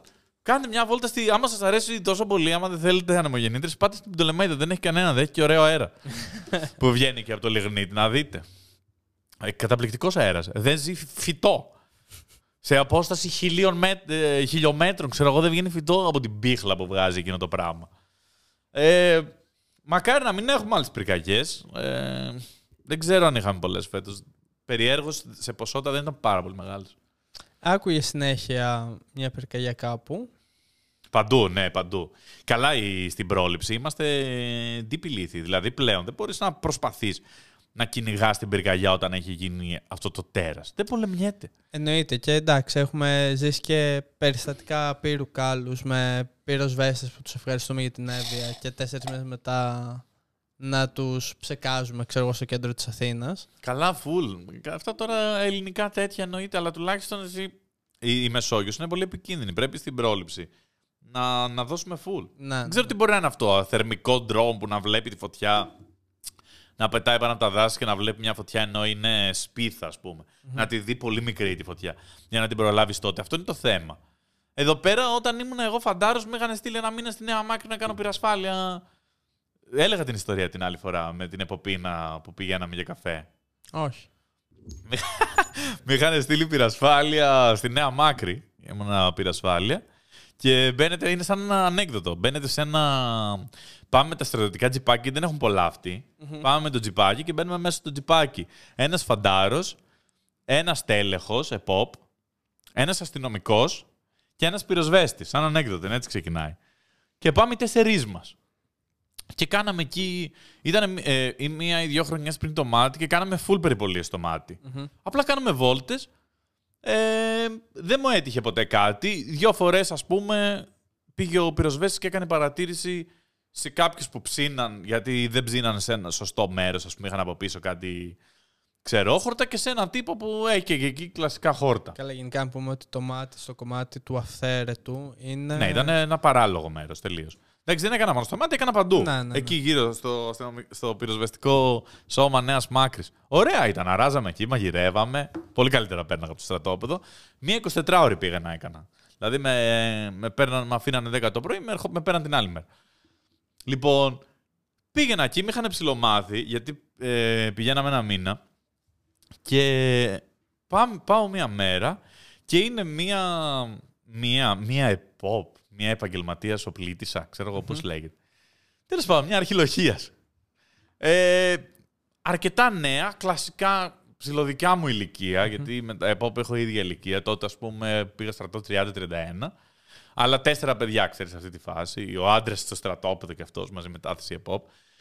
Και γενικότερα είχαν σκυλιάσει οι πυροσβέστες. Στην πέθαν full. Εκεί μέσα. Στο, στο πυροσβεστικό. Και βγαίνουμε για περιπολία. Δεν ήρθε ο αστυνομικός εκείνη τη μέρα. Πολύ συχνά δεν ερχόντουσαν. Ε, και έχουμε πάει τρεις μας.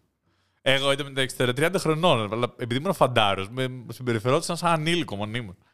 Και έχουμε πάει εκεί οι τρεις μας και είναι αυτός έτσι χαράζει και ο πυροσβέστη. Εγώ κάθομαι πίσω και λέει: «Πω, Πολύ ζέστη σήμερα, για βουτιά είμαστε.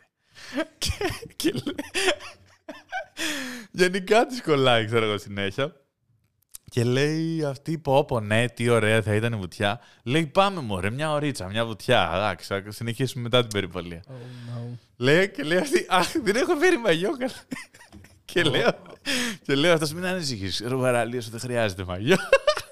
Εγώ τώρα, εγώ τώρα στο πίσω κάθισμα να κάθω μέσα. Γιατί το ζω, Μικρέ, πάρε 300 δραχμές και παίξε ηλεκτρονικά. γιατί το ζω αυτό το πράγμα. Γιατί τώρα θα με πάνε σε μια ερημική παραλία και θα κάνει αυτός ξετσούτσουνος βουτιές. γιατί πρέπει να το περάσω αυτό. Ε, Ευτυχώς τους έπεισα. Είχε ψηθεί αυτή η φουλ. Λέει ναι, τέλεια, πάμε. Τους έπεισα και τους λέω: Παιδιά, δεν θα πάμε τώρα για βουτιές. Τι είναι αυτά τα πράγματα, τι ξέρω εγώ. Και πήγαμε για ένα καφέ κάπου πάνω εκεί στα. Πώς λέγεται. Καλλιτεχνούπολη, τέρμα πάνω που έχει μια καφετέρια με πολύ ωραία θέα. Οκ. Τέλος πάντων, και Ο, πυ- πήγαμε. ο πυροσβέστης έμεινε ντυμένος στην καφετέρια και Έμεινε βρέθηκε. ευτυχώς. Πω, πω, και πήγαμε εκεί πάνω για καφέ. Και κρυμμένοι πίσω-πίσω, μην μας δουν, δεν ξέρω. Που εντωμεταξύ να πούμε ότι γενικά υπάρχουν πολλά πεσίματα τα οποία, κυρίως από άντρες προφανώς, τα οποία είναι, τα ακούς και αισθάνεσαι άβολα εσύ που μπορεί να πιάσει το αυτί Ναι. σου κάτι. Σημασία δεν με δίνα, σου λέω, ήμουν σαν να μην ήμουν. Στη- στην παραλία. Δεν ξέρω πώς καταφέρνουμε να το κάνουμε 10 φορές πιο ιδιαστικό. Την παραλία, ποιο πότε την έχεις πέσει την παραλία, τι κάνεις; Δεν την έχω πέσει, αλλά έχω υπάρξει ξέρεις, σε μια παρέα. Συνήθως σε νησιά Μάρτυρας. αγοροπαρέες να πηγαίνουν σε κορτσοπαρέες όλοι μαζί. Οχτώ κάνουν; άτομα μαζί. Και τι κάνουν; Θα μιλήσουν για τις ρακέτες, θα πούνε Ε, κορίτσια, έχει κάποιο καλό Αν πανηγύρι. είναι καλό ξύλο. Έχει- Οξιά. Ε, Έχει κάποιο πανηγύρι. θα πάτε σήμερα στο πανηγύρι. για Κορίτσια, live-άκι. έχει μετά πουθενά καλά να βγούμε. Και τέτοια φάση. Ναι, ναι, ναι. Να σου πω ένα φοβερό Να κανονίσουμε να πέσιμο. πάμε όλοι μαζί. Ένα φοβερό πέσιμο που έχουμε κάνει με ένα φίλο και έχει δουλέψει full. Για πες. Έχουμε πάει σε ένα. Είμαστε με μια μηχανή. Εγώ είμαι οδηγός, αυτός οδηγός, με τα κράνη και οι δύο. Και πέσαμε. Και πάμε σε ένα φανάρι που είναι μια κοριτσοπαρέα. Και ξεκινάω εγώ. Πολύ χάλια ε, τέτοια, ρε παιδί μου. Δεν είπα κάτι τρελό. Τι γίνεται, κορίτσια και αυτά. Πού πάτε. Δεν μας δίνουν σημασία. Δεν μας λένε, ρε παιδί μου. Πάμε στο επόμενο φανάρι. Τους λέμε θα βγείτε πουθενά. Γιατί ήταν και μια πολύ νεκρή μέρα, θυμάμαι. Μια Τετάρτη Αύγουστος. Θα πάτε πουθενά, θα έχει πουθενά σήμερα έτσι λίγο. Μια τέτοια πάλι δεν μου δίνουν σημασία. Και πάω στο επόμενο φανάρι. Είχα ένα 8210, ένα τέτοιο κινητό μετά. Και πάω και πετάω το κινητό μέσα στα μάξι τους. Και, Χρωστάω 60 ευρώ πληρώστε. και φύγαμε. Και πή- πήγαμε για μια μπύρα εμείς μόνοι μας. Και πήρα μετά από μια ώρα τηλέφωνο. Και λέω: Μου είστε να περάσω να πάρω το κινητό μου. Έχει αλακία, πρώτο έτος ήμουνα. Ε, μια χαρά όμως, γνωριστήκαμε full, δηλαδή δεν τους χάλασε. Γενικά μπορείτε Τους να μας άρεσε. πείτε οι άντρες ή οι κοπέλες στα σχόλια. Αυτό το πράγμα που κάνουν πολλοί που μαρσάρουν ή κορνάρουν όταν βλέπουν κάποιον στον δρόμο έχει λειτουργήσει ποτέ πουθενά. Άμα έχει λειτουργήσει, λέει: Άμα σε κάνω ένα drift, θα γίνει θα τρελαθείς. Καλά, μου είχες κάνει μια φορά ντρέφτη, είχα τρελαθεί. Όντως, σκότωψα να πεθάνω. Με το στο που μάξι. κάνω σούζα, έτσι τρέχουν οι γυναίκες. Αυτά, να σου πω κάτι, είναι ακριβώς σαν το bodybuilding. Αρέσει πολύ στους άλλους άντρες. Ναι, ναι, μπράβο. Αυτό. Nice Έρχονται οι games, άλλοι άντρες bro. και λένε: Πω, μα την μπρατσάρε έχεις. Και δεν Κάνω αρέσει. 200 κιλά πάγκο, Το απίστευτο. 200 γραμμάκο. Και δεν έχει γυρίσει η κοπέλα ποτέ να πει Πα! Τι, τι μπράτσο είναι αυτό. Δύο, κο- δύο γυναίκες. Το ίδιο ακριβώς είχα πει όταν είχα κάνει τους χειρότερους τρόπους πεσήματο top 10 που είχα πει για την κόρνα Ναι, ναι, ναι. ε, και να φωνάξει το αμάξι. Όλες. Μπορεί να πήρα, ας πούμε, 200 μηνύματα που όλες λέγανε όντως δεν υπάρχει τίποτα χειρότερο και είναι πολύ τρομακτικό και αυτά. Μία κοπέλα από Θεσσαλονίκη μου έστειλε ε, ένα βράδυ που γυρνούσα μόνη μου, μου κόρναρε έτσι και φώναξε. Είμαστε αυτή τη στιγμή παντρεμένοι με τρία παιδιά. Γύρισε έτσι και είπε, το απάντησα. Λέει, μιλήσαμε μετά και ήταν μια χαρά παιδί, παντρευτήκαμε έτσι. Οκ. Πώς γνωριστήκατε, Μαμά, μαμά πώς γνώρισες τον μπαμπά; Είχε ένα χόντα Civic και μου λέει του κουλάρα αυτή μωρό μου. και βγήκες εσύ. Καταπληκτικό. Αυτός τώρα είναι γραμμένος στη θύρα 4, ο γιος είμαι σίγουρο. δεν, δεν μπορεί να σωθεί. Είναι οργανωμένος ο παθός. Ε, ναι, αυτό. Δηλαδή, δεν ξέρω. Σε κάποια γυναίκα μπορεί να αρέσει. Δεν έχω γνωρίσει που να αρέσει το drift, ας πούμε. Να, να, να μην. Μα δεν είναι καν drift. Δεν είναι καν κάποια επίδειξη τεχνικής. Είναι νεκρά και γκάζι. Συνήθως. Σε μαρσάρισμα, όχι. Εντάξει. Μια φορά έχω κοντέψει να φάω πολύ ξύλα από μαρσάρισμα που κάνα περίεργο. Έχω τα μάξι. Ναι. Πολύ περίεργο, ρε. Και ξανά κάτι να έχει ξεχαρβαλώσει. Και ανοίγω το παράθυρο, βγάζω το κεφάλι και τραβάω ένα μαρσάρισμα μια-δυο φορές για να ακούσω ότι γιατί κάτι έκανε. Τουκ, τουκ, τουκ. Λέω, διαλύεται το μοτέρ. ναι. Κλασικά, μόνο διαλύεται πολύ μοτέρ. Και βγαίνει ο άλλος από το δίπλα αμάξι, δεν τον κοιτούσα. Και έρχεται από εκεί και λέει: Σε ποιον μαρσάρισε, μαλάκα; Στη Θεσσαλονίκη, σε ποιον μαρσάρισε, μαλάκα. Τι θες; Και λέω: Ρε φίλε, ακούγεται ένας ήχος. Λέω: Άμα μπορείς και όλα, άκου τον μία. Α, λέει, γιατί νόμιζα σε μένα. Α, λέω, μαλάκα. Έτσι το είχα πάθει μια φορά. Είχα πάει να δω τον κολλητό μου όταν ήταν στρατό στην πρώτη επίσκεψη, στο πρώτο επισκεπτήριο. Και θα πήγαιναν οι γονείς του και είχαν πάρει και εμένα μαζί, ρε παιδί μου. να Πάω για βόλτα στη Θήβα ήταν. Α, είναι ο κι όμορφο, καλά έκανες.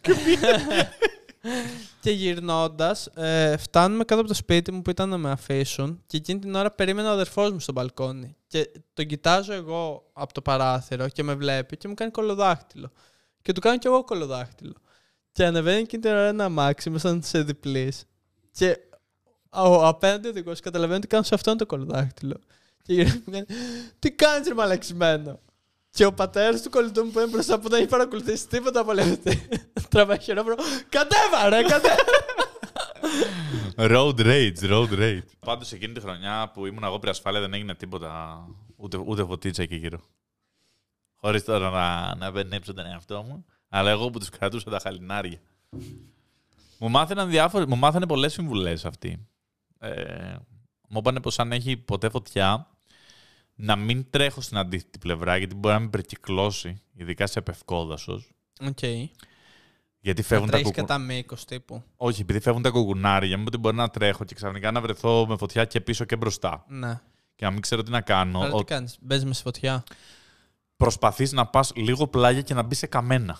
Το Οκ. μόνο πράγμα που δεν θα ξανακαεί μου λένε, παρόλο που τότε θα σε πεθάνει η ζέστη, η, η θερμοκρασία και η μυρωδιά, είναι ότι δεν, ε, δεν μπορεί να κάνουν τα καμένα. Μμμ. Αυτό. Οπότε μην τρέχεις προς αντίθετη κατεύθυνση. Προσπάθησε να γυρίσεις, να περάσεις κάπως και να μπεις σε καμένο έδαφος και κάτσε εκεί ας πούμε και παίρνα από καμένο. Γιατί το μόνο λέει full safe είναι το καμένο. Τίποτα άλλο. Γενικά είναι μια πολύ περίεργη συνθήκη που είσαι εντελώς αβοήθητος. Ναι, ναι, Δεν βέβαια. μπορείς να κάνει. Δηλαδή θυμάμαι, ακούω κάτι φωτιές ότι ταξιδεύουν με 90 χιλιόμετρα την ώρα. Και το 90 χιλιόμετρα την ώρα είναι πρακτικά πειραία Βίρονα 5 λεπτά. Μμ. Και αμάξι να πάρω, δεν μπορώ να πάω κάπου. Ναι. Α, Εσύ είναι πόσα μας Εγώ. 80. θα πάει το πόλο. Ε, Θα- μάλλον θα βρω κίνηση μπροστά μου. Πρέπει κάπου να κολλήσω. Όντως. είναι πολύ τρομακτική η βοδιά. Τι άλλα μου μαθαίνανε; Μου Μαθαίναν τότε πολλά πράγματα. Απαγορευόταν βέβαια Σε να ποια κάνω. παραλία κάνεις μπάνιο ξετσούτσου. Ε, βέβαια, εμείς δεν έπρεπε να κάνουμε τίποτα με τη φωτιά, μόνο να την αναφέρουμε. Μμμ.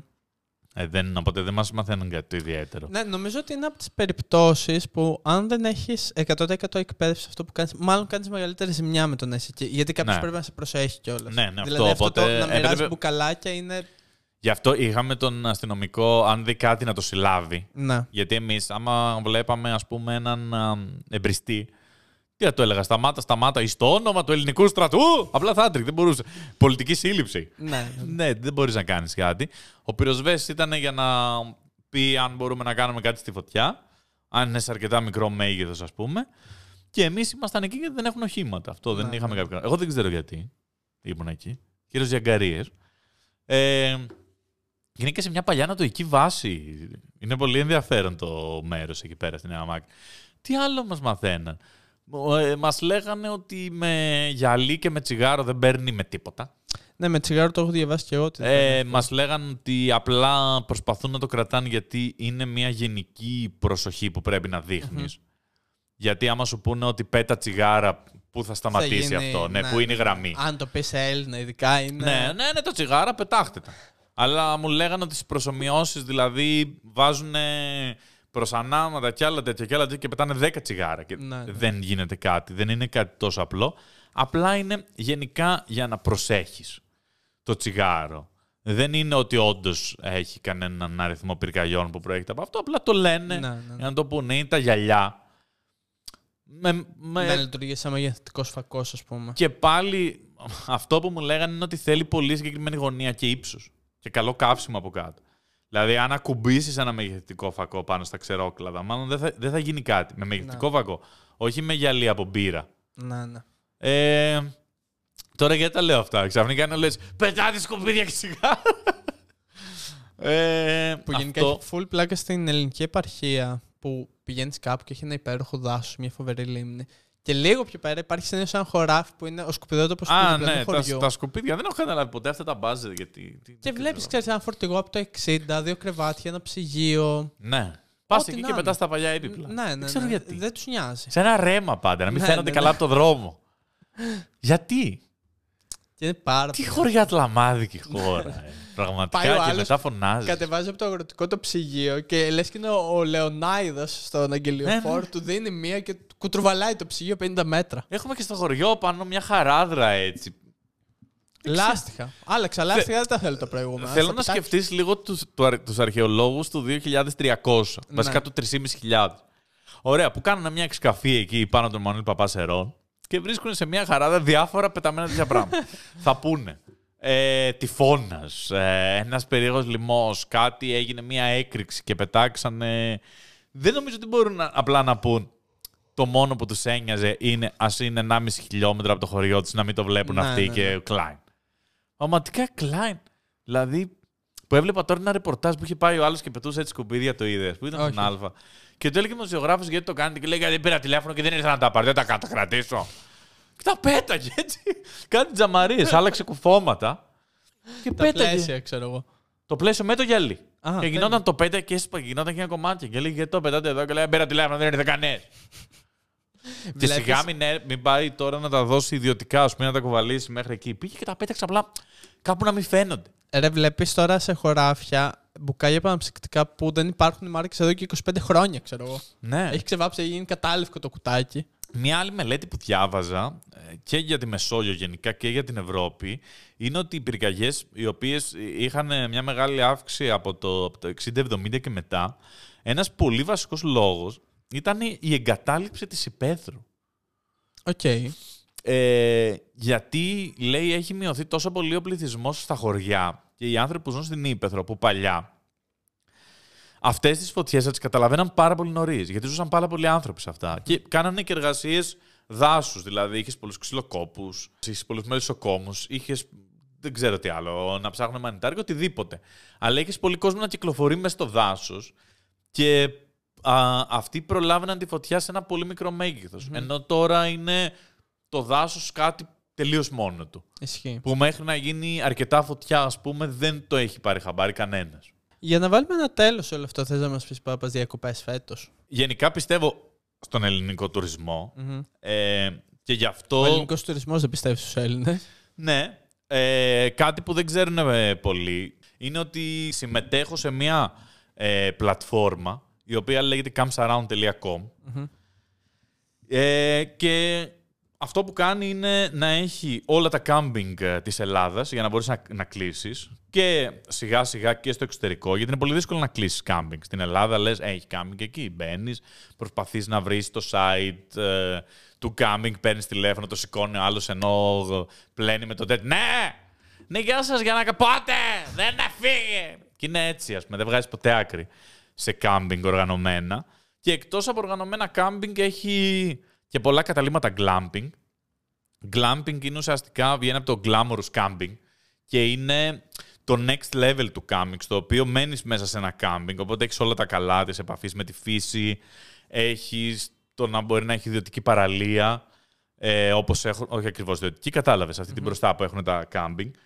Ε, αλλά έχεις μια τεράστια σκηνή που μπορεί να έχει air condition, ιδιωτικό μπάνιο, να έχεις σαλονάκι, να έχει μπαλκονάκι να κάτσεις. Δηλαδή αυτό είναι το glamping. Οπότε υπάρχουν και πολλά τέτοια καταλήμματα glamping. Και πιο ιδιαίτερα καταλήμματα που πάντα έχουν μια επαφή με τη φύση, όπως A-frames, ξυλόσπιτα, είναι δεντρόσπιτα. απίστευτα Αυτά είναι, θεωρώ ότι πρέπει να επενδύσουμε σαν χώρα Ναι, ναι, ναι. πολύ πάνω σε αυτό, γιατί έχουμε πολύ ωραία ύπεθρο κυρίως. Ε, σε αυτή την πλατφόρμα στην οποία συμμετέχω και εγώ, ε, λέγεται camsaround.com, έχουμε ανοίξει και ένα κανάλι στο YouTube που κάνουμε κάποια βίντεο σε αυτό και μπορείτε να μπείτε εκεί να βρείτε διάφορα καταλήμματα. Ε, παρόλο λοιπόν που πιστεύω τόσο πολύ στον ελληνικό τουρισμό που έχω επενδύσει σε αυτόν, ε, τα τελευταία χρόνια τις μεγάλες μου διακοπές, γιατί εντάξει, έχω πάει και το ταξιδά, έχω πάει και Σαντορίνη, πήγα και Κίμολο, θα κάνω και κάτι άλλο ας πούμε έτσι και σε κοντινά έχω κάνει, αλλά τις μεγάλες μου διακοπές πάω στο εξωτερικό. Ναι. Κυρίως γιατί έχουν έρθει τόσο κοντά οι τιμές, ειδικά όταν βάζω τα οκτωπλοϊκά μέσα, που θέλω να δω και κάτι διαφορετικό. Οπότε, ε, πριν τέσσερα χρόνια πήγα Νορβηγία που κάναμε και τροχόσπιτο, αλλά πήγα 15 Αύγουστο. Ε, πριν τρία χρόνια πήγα Σαρδινία. Απίστευτο να ξέρετε, το καλύτερο νησί για μένα στη Μεσογείου. Και, και Μαγιόρκα έχω πάει και ε, Ήμπιζα και σ- σε αρκετά τέλος πάντων έχω πάει νησιά εκτός Ελλάδας και στα περισσότερα ελληνικά. Η Σαρδι- Κανάρια νησιά. Έχω πάει. Σαν την Αιτζίαν είμαι. Έχω πάει Τενερίφη, ναι. Φοβερή η Τενερίφη, αλλά ε, επειδή είναι στον Ατλαντικό, δεν έχει τη θάλασσα που περιμένεις. Δηλαδή από την έξω πλευρά έχει κύματα Ατλαντικού, no μπάνιο. Και από τη μέσα πλευρά είναι και ηφαιστειογενές, λίγο μαύρο, λίγο... δεν, δεν απολαμβάνεις μπάνιο. Οκ. Ε, η Σαρδινία είναι απίστευτη. Είναι best of. Είναι οι καλύτερες παραλίες που έχω δει ποτέ. Ε, σαν best of των παραλιών της Ελλάδας δεν υπάρχει η Σαρδινία. Είναι ακριβά, αλλά ξαναλέω είναι πλέον τόσο ακριβά και τα ελληνικά νησιά που αξίζει. Και τεράστια. Ε, πέρυσι πήγα στο Μπαλί Φέτος θα πάω σε άλλη ήπειρο. Δεν θα πω παραπάνω. Θα πάω σε άλλη ήπειρο. Οκ. Ε, αυτό, οπότε κάνω αυτός στις μεγάλες διακοπές μου. Πέρσι στο Μπαλί ήταν ε, αρχικά να πάω Αμοργό και δύο άλλα νησιά, να κάνω έτσι ένα 14ήμερο που να αλλάζω νησιά ανά τέσσερις μέρες ας πούμε, πέντε. Και όταν τα έβαλα κάτω ήταν πιο φθηνό να πάω στον Μπαλί δυστυχώς. Ε, αρκετά πιο φθηνό. Τα αεροπορικά ήταν σχεδόν λίγο πιο ακριβά από τα ακτοπλοϊκά και τα δωμάτια εκεί ήταν δωρεάν Ναι, και ναι. η, η τροφή και αυτά ήταν πάμφθηνα. Οπότε εντάξει, είναι μια εναλλακτική. Ανεβαίνει και στην Ελλάδα αυτό. Πάντα βέβαια θα πηγαίνουμε στην Ελλάδα. Εσύ τώρα με νεογέννητο παιδί, τίποτα, εξοχικό. Θα πάω ναύπακ, τωρινή ναυπακτία. Ναι. Ε, γενικά ξέρεις, με αμάξι Ναι, ναι, ναι. ό,τι κάνουμε. Ε, να κάνω και καμιά ορειβασία αν προλάβω και αν όλα πάνε καλά, στο πλάνο είναι να πάω και Λευκάδα. Ωραία. Πότε, ε; Εκεί το 15 Αύγουστο. Και μετά το Σεπτέμβρη θα κάνω διακοπές προς Πελοπόννησο. Γενικά προσπαθώ πάρα πολύ και το έχουμε στήσει έτσι, ούτως ώστε να μην έχουμε αυτό το πράγμα που έχουν πάρα πολλοί που μιζεριάζουν πάρα πολύ γρήγορα, κλείνονται στο σπίτι και... Ναι. Είναι, είναι και εποχές. Εγώ δηλαδή έχω τόσες πολλές φωτογραφίες και βίντεο από το να είμαστε παιδιά και να κάνουμε ελεύθερο κάμπινγκ δύο χρονών. Ναι, γιατί δηλαδή, μας ήταν πηγαίνανε οι και- γονείς μου με, αυτή την, ε, με, τα δύο, με τα δύο δωμάτια. Ναι, Θυμάσαι ναι, τη ναι. σκηνή. Μια τεράστια. Φουλ ελεύθερο, ειδικά να, ε, πύλιο. Μένα με βόλο τότε. Ε, και πηγαίναμε άπειρα ελεύθερο. Καθόμασταν 8 μέρες εκεί ελεύθερο. Κοίτα, εκεί παίζει θεωρώ πολύ ρόλο και η ηλικία των γονιών, γιατί πλέον οι περισσότεροι όταν κάνουν, Ναι, ήταν 20, Ναι. 22 γονεί. όταν κάνουν 40 χρόνων παιδί, δεν είναι ότι δεν θες, μπορεί να μην έχεις και τις δυνάμεις να το κάνεις αυτό. Εδώ μόνος σου δεν το κάνεις Ναι. το ελεύθερο. Ε, και από την άλλη, θεωρώ ότι είναι πιο εύκολο τώρα που μπορεί να ξυπνήσει δύο φορές το βράδυ από του χρόνου που θα έχει αρχίσει να περπατάει και θα πρέπει να τρέχω παντού. Μάλλον. Δεν ξέρω, δεν τα έχουμε αυτά τα προβλήματα για την Ναι. ώρα. Τι είναι και κόρη, πάει και γιο να κάνω, θα είναι πιο μικρός, δεν θα αρέσει ποτέ στη, στην κόρη σου. Οπότε μόνο κόρη μπας και γίνουν φιλενάδες. Μέχρι εκεί. Αλλά τώρα σιγά μην γυρίσει η κόρη του στα μαντέλου να δει μικρότερο. στην Κίμουλα έκανα 8,5 ώρες να πάω. Και μετρούσα τα μίλια στο map στην απόσταση. Γιατί λέω, πόσο θα ήταν αν είχα αυτοκίνητο; Ναι, ναι, ναι. Ήταν 180 χιλιόμετρα. 180 χιλιόμετρα. Σκέψου να μπορούσες να μας κυκλάδες με το αυτοκίνητο. Η Κίμολος, ας πούμε, θα ήταν μια μισή ώρα. 180 χιλιόμετρα η διαδρομή του πλοίου ή η απόσταση; Γιατί μπορεί η διαδρομή του πλοίου να. Ευθεία είναι. Όχι, όχι, απόσταση. Απόσταση από Πειραιά. Οκ. Από Πειραιά είναι 180 χιλιόμετρα. Θα μπορούσες να πας πραγματικά σε μια μισή ώρα. Και κάνουμε 8,5 ώρες. Το πλοίο ώρες όσο το κοιτάω. Και- Εν τω μεταξύ έχει μονίμως έναν ηλίθιο που κάπου έχει παρκάρει περίεργα. Και τον φωνάζαν από τα μεγάφωνα να κατεβεί να κουνήσει τα αμάξι του. Ε, πήγα και πρώτη φορά με μηχανή σε πλοίο. Και σου δίνουν οι ίδιες οδηγίες. Στρίψα από εδώ, στρίψα από εκεί. Και εγώ δεν είχα καθόλου τη μηχανή. Ήταν Ε, θα ολοκαίρια. ήταν Μόλις πολύ πήγα να πάει. περίεργο να αλλάζουν. Δηλαδή να είσαι με αμάξι. Στρίψε εδώ, στρίψε εκεί. Και μπαίνει μηχανή, μέσα. καλησπέρα. Περάστε, περάστε. Καλησπέρα, τι κάνετε; Πρωτούτε, πάτα τα σκούτερ! Πάτα τα σκούτερ! Έτσι φώναζε. Καλή σεζόν πάντως φέτος του podcast με απ' όλα. Ναι. Είπαμε ότι θα κάνεις skydive, ε, θα παίξουμε survivor με ένα survivor Το παίχτη. skydive το είπαμε πριν δύο χρόνια. Τι άλλο είπαμε ότι θα κάνουμε; Τι κάνουμε από αυτά, τίποτα. Τίποτα. Τίποτα. Πήγαμε όμως σε ένα ταξίδι. Ναι, εντάξει. Πήγαμε ένα ταξίδι. Και δεν ξέρω, αυτή η εκπομπή να πούμε το μέχρι που θα έφτανες, δεν θα έχει πάντα να κάνει με το φαγητό. Όχι, όχι. Μπορεί κάποια στιγμή, ας πούμε, ψάχναμε, έψαχνα ουσιαστικά, να κάνω ένα πιο ευέλικτο, μια πιο ευέλικτη travel εκπομπή σχέση με το τροχόσπιτο, το οποίο έχει συγκεκριμένα άτομα και ένα τροχόσπιτο, Το οποίο πρέπει να το βρεις, δεν είναι εύκολο. Δηλαδή, θα μπορούσαμε να πάμε στο Μαρόκο, αλλά όταν έψαξα τα αρβή στο Μαρόκο και το που θα σταματήσουμε, δεν ήταν απλό πράγμα. Δεν είναι μια οργανωμένη χώρα που θα πάω στη Σαχάρα και θα με περιμένει το κάμπινγκ Ναι, και το ναι, ναι. ρεύμα και τι ωραία, τι καλά. Ούτε στην Ασία, ας πούμε. Αλλά μπορεί να κάναμε μέχρι που θα έφτανε για ταϊλανδέζικο. Και να πηγαίναμε στα Φίφι. Μπαγκόκ. Ή- Πάμε μια να, Ινδία. να μην ήταν φαγητό, μέχρι που θα έφτανες για να δεις ένα λάμα. Και να πάμε στις Άρδης. Ωραίο. Ωραίο. Να δεις ένα λάμα. Θες τώρα να δεις ένα Α, δεν λάμα. το είδαμε. Μου λες, ρε εσύ πώς είναι τα λάμα; Πάμε για λάμα. Πάμε για λάμα. Και να πάρουμε αεροπλάνο. Δεν σημαίνει ότι τώρα επειδή πήγαμε οδικός, γιατί Ναι, έμοιαζε ναι, με το ναι. host επειδή πήγαμε οδικός. Αλλά θα πάμε αεροπλάνο. Δεν Ναι. χρειάζεται να πηγαίνουμε οδικός.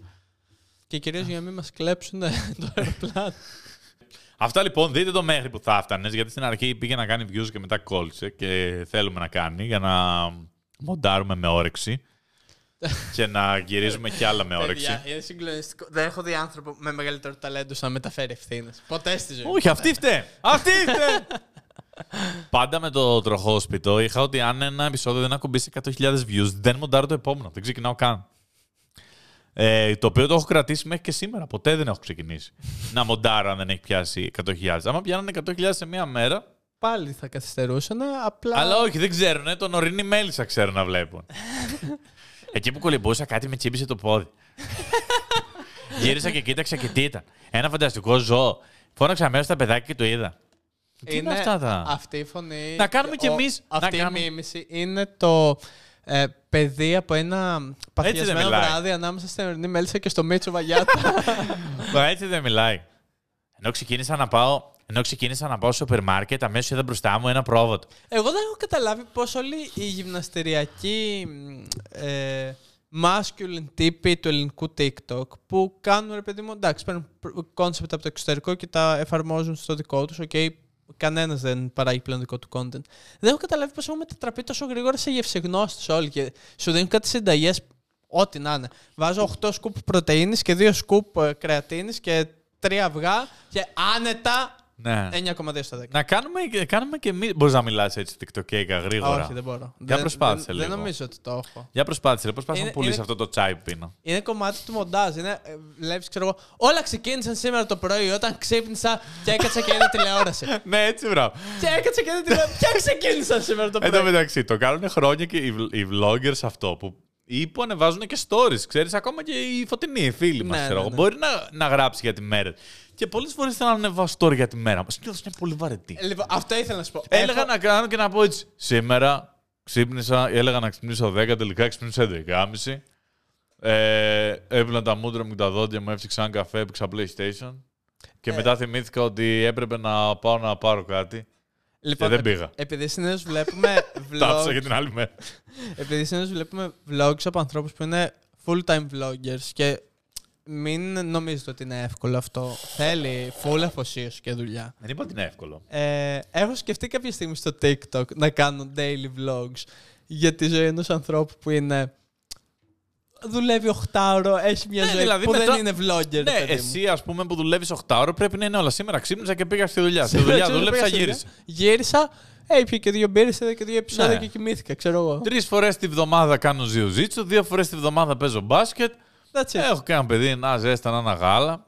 Ναι, ξέρω, Καλά για παιδιά και vlogger δεν θέλω καν να τα ανοίξω. Ειλικρινά, αν, αν μας ακούνε παιδιά από influencers στο μέλλον, αν θέλετε να κάνετε μήνυση στους γονείς σας, σας καλύψω όλα τα δικαστικά έξοδα.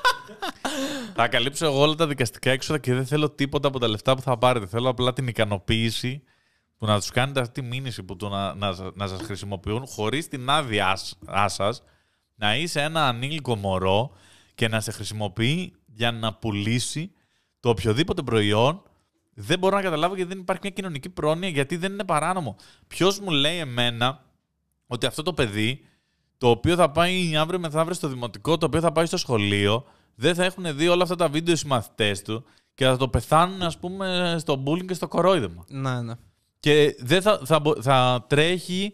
Ε, θα τρέχει. Και θα φτάσει, ας πούμε, ενήλικος άνθρωπος και θα υπάρχουν ντοκουμέντα από όλη του τη ζωή. Από το σήμερα ο Γιωργάκης έκλασε, μετά εξέρασε το, το χυμό του, αλλά δεν πειράζει γιατί έχουμε αυτό το προϊόν. Δηλαδή είναι ντροπή. Μα πώς γίνεται να είναι νόμο.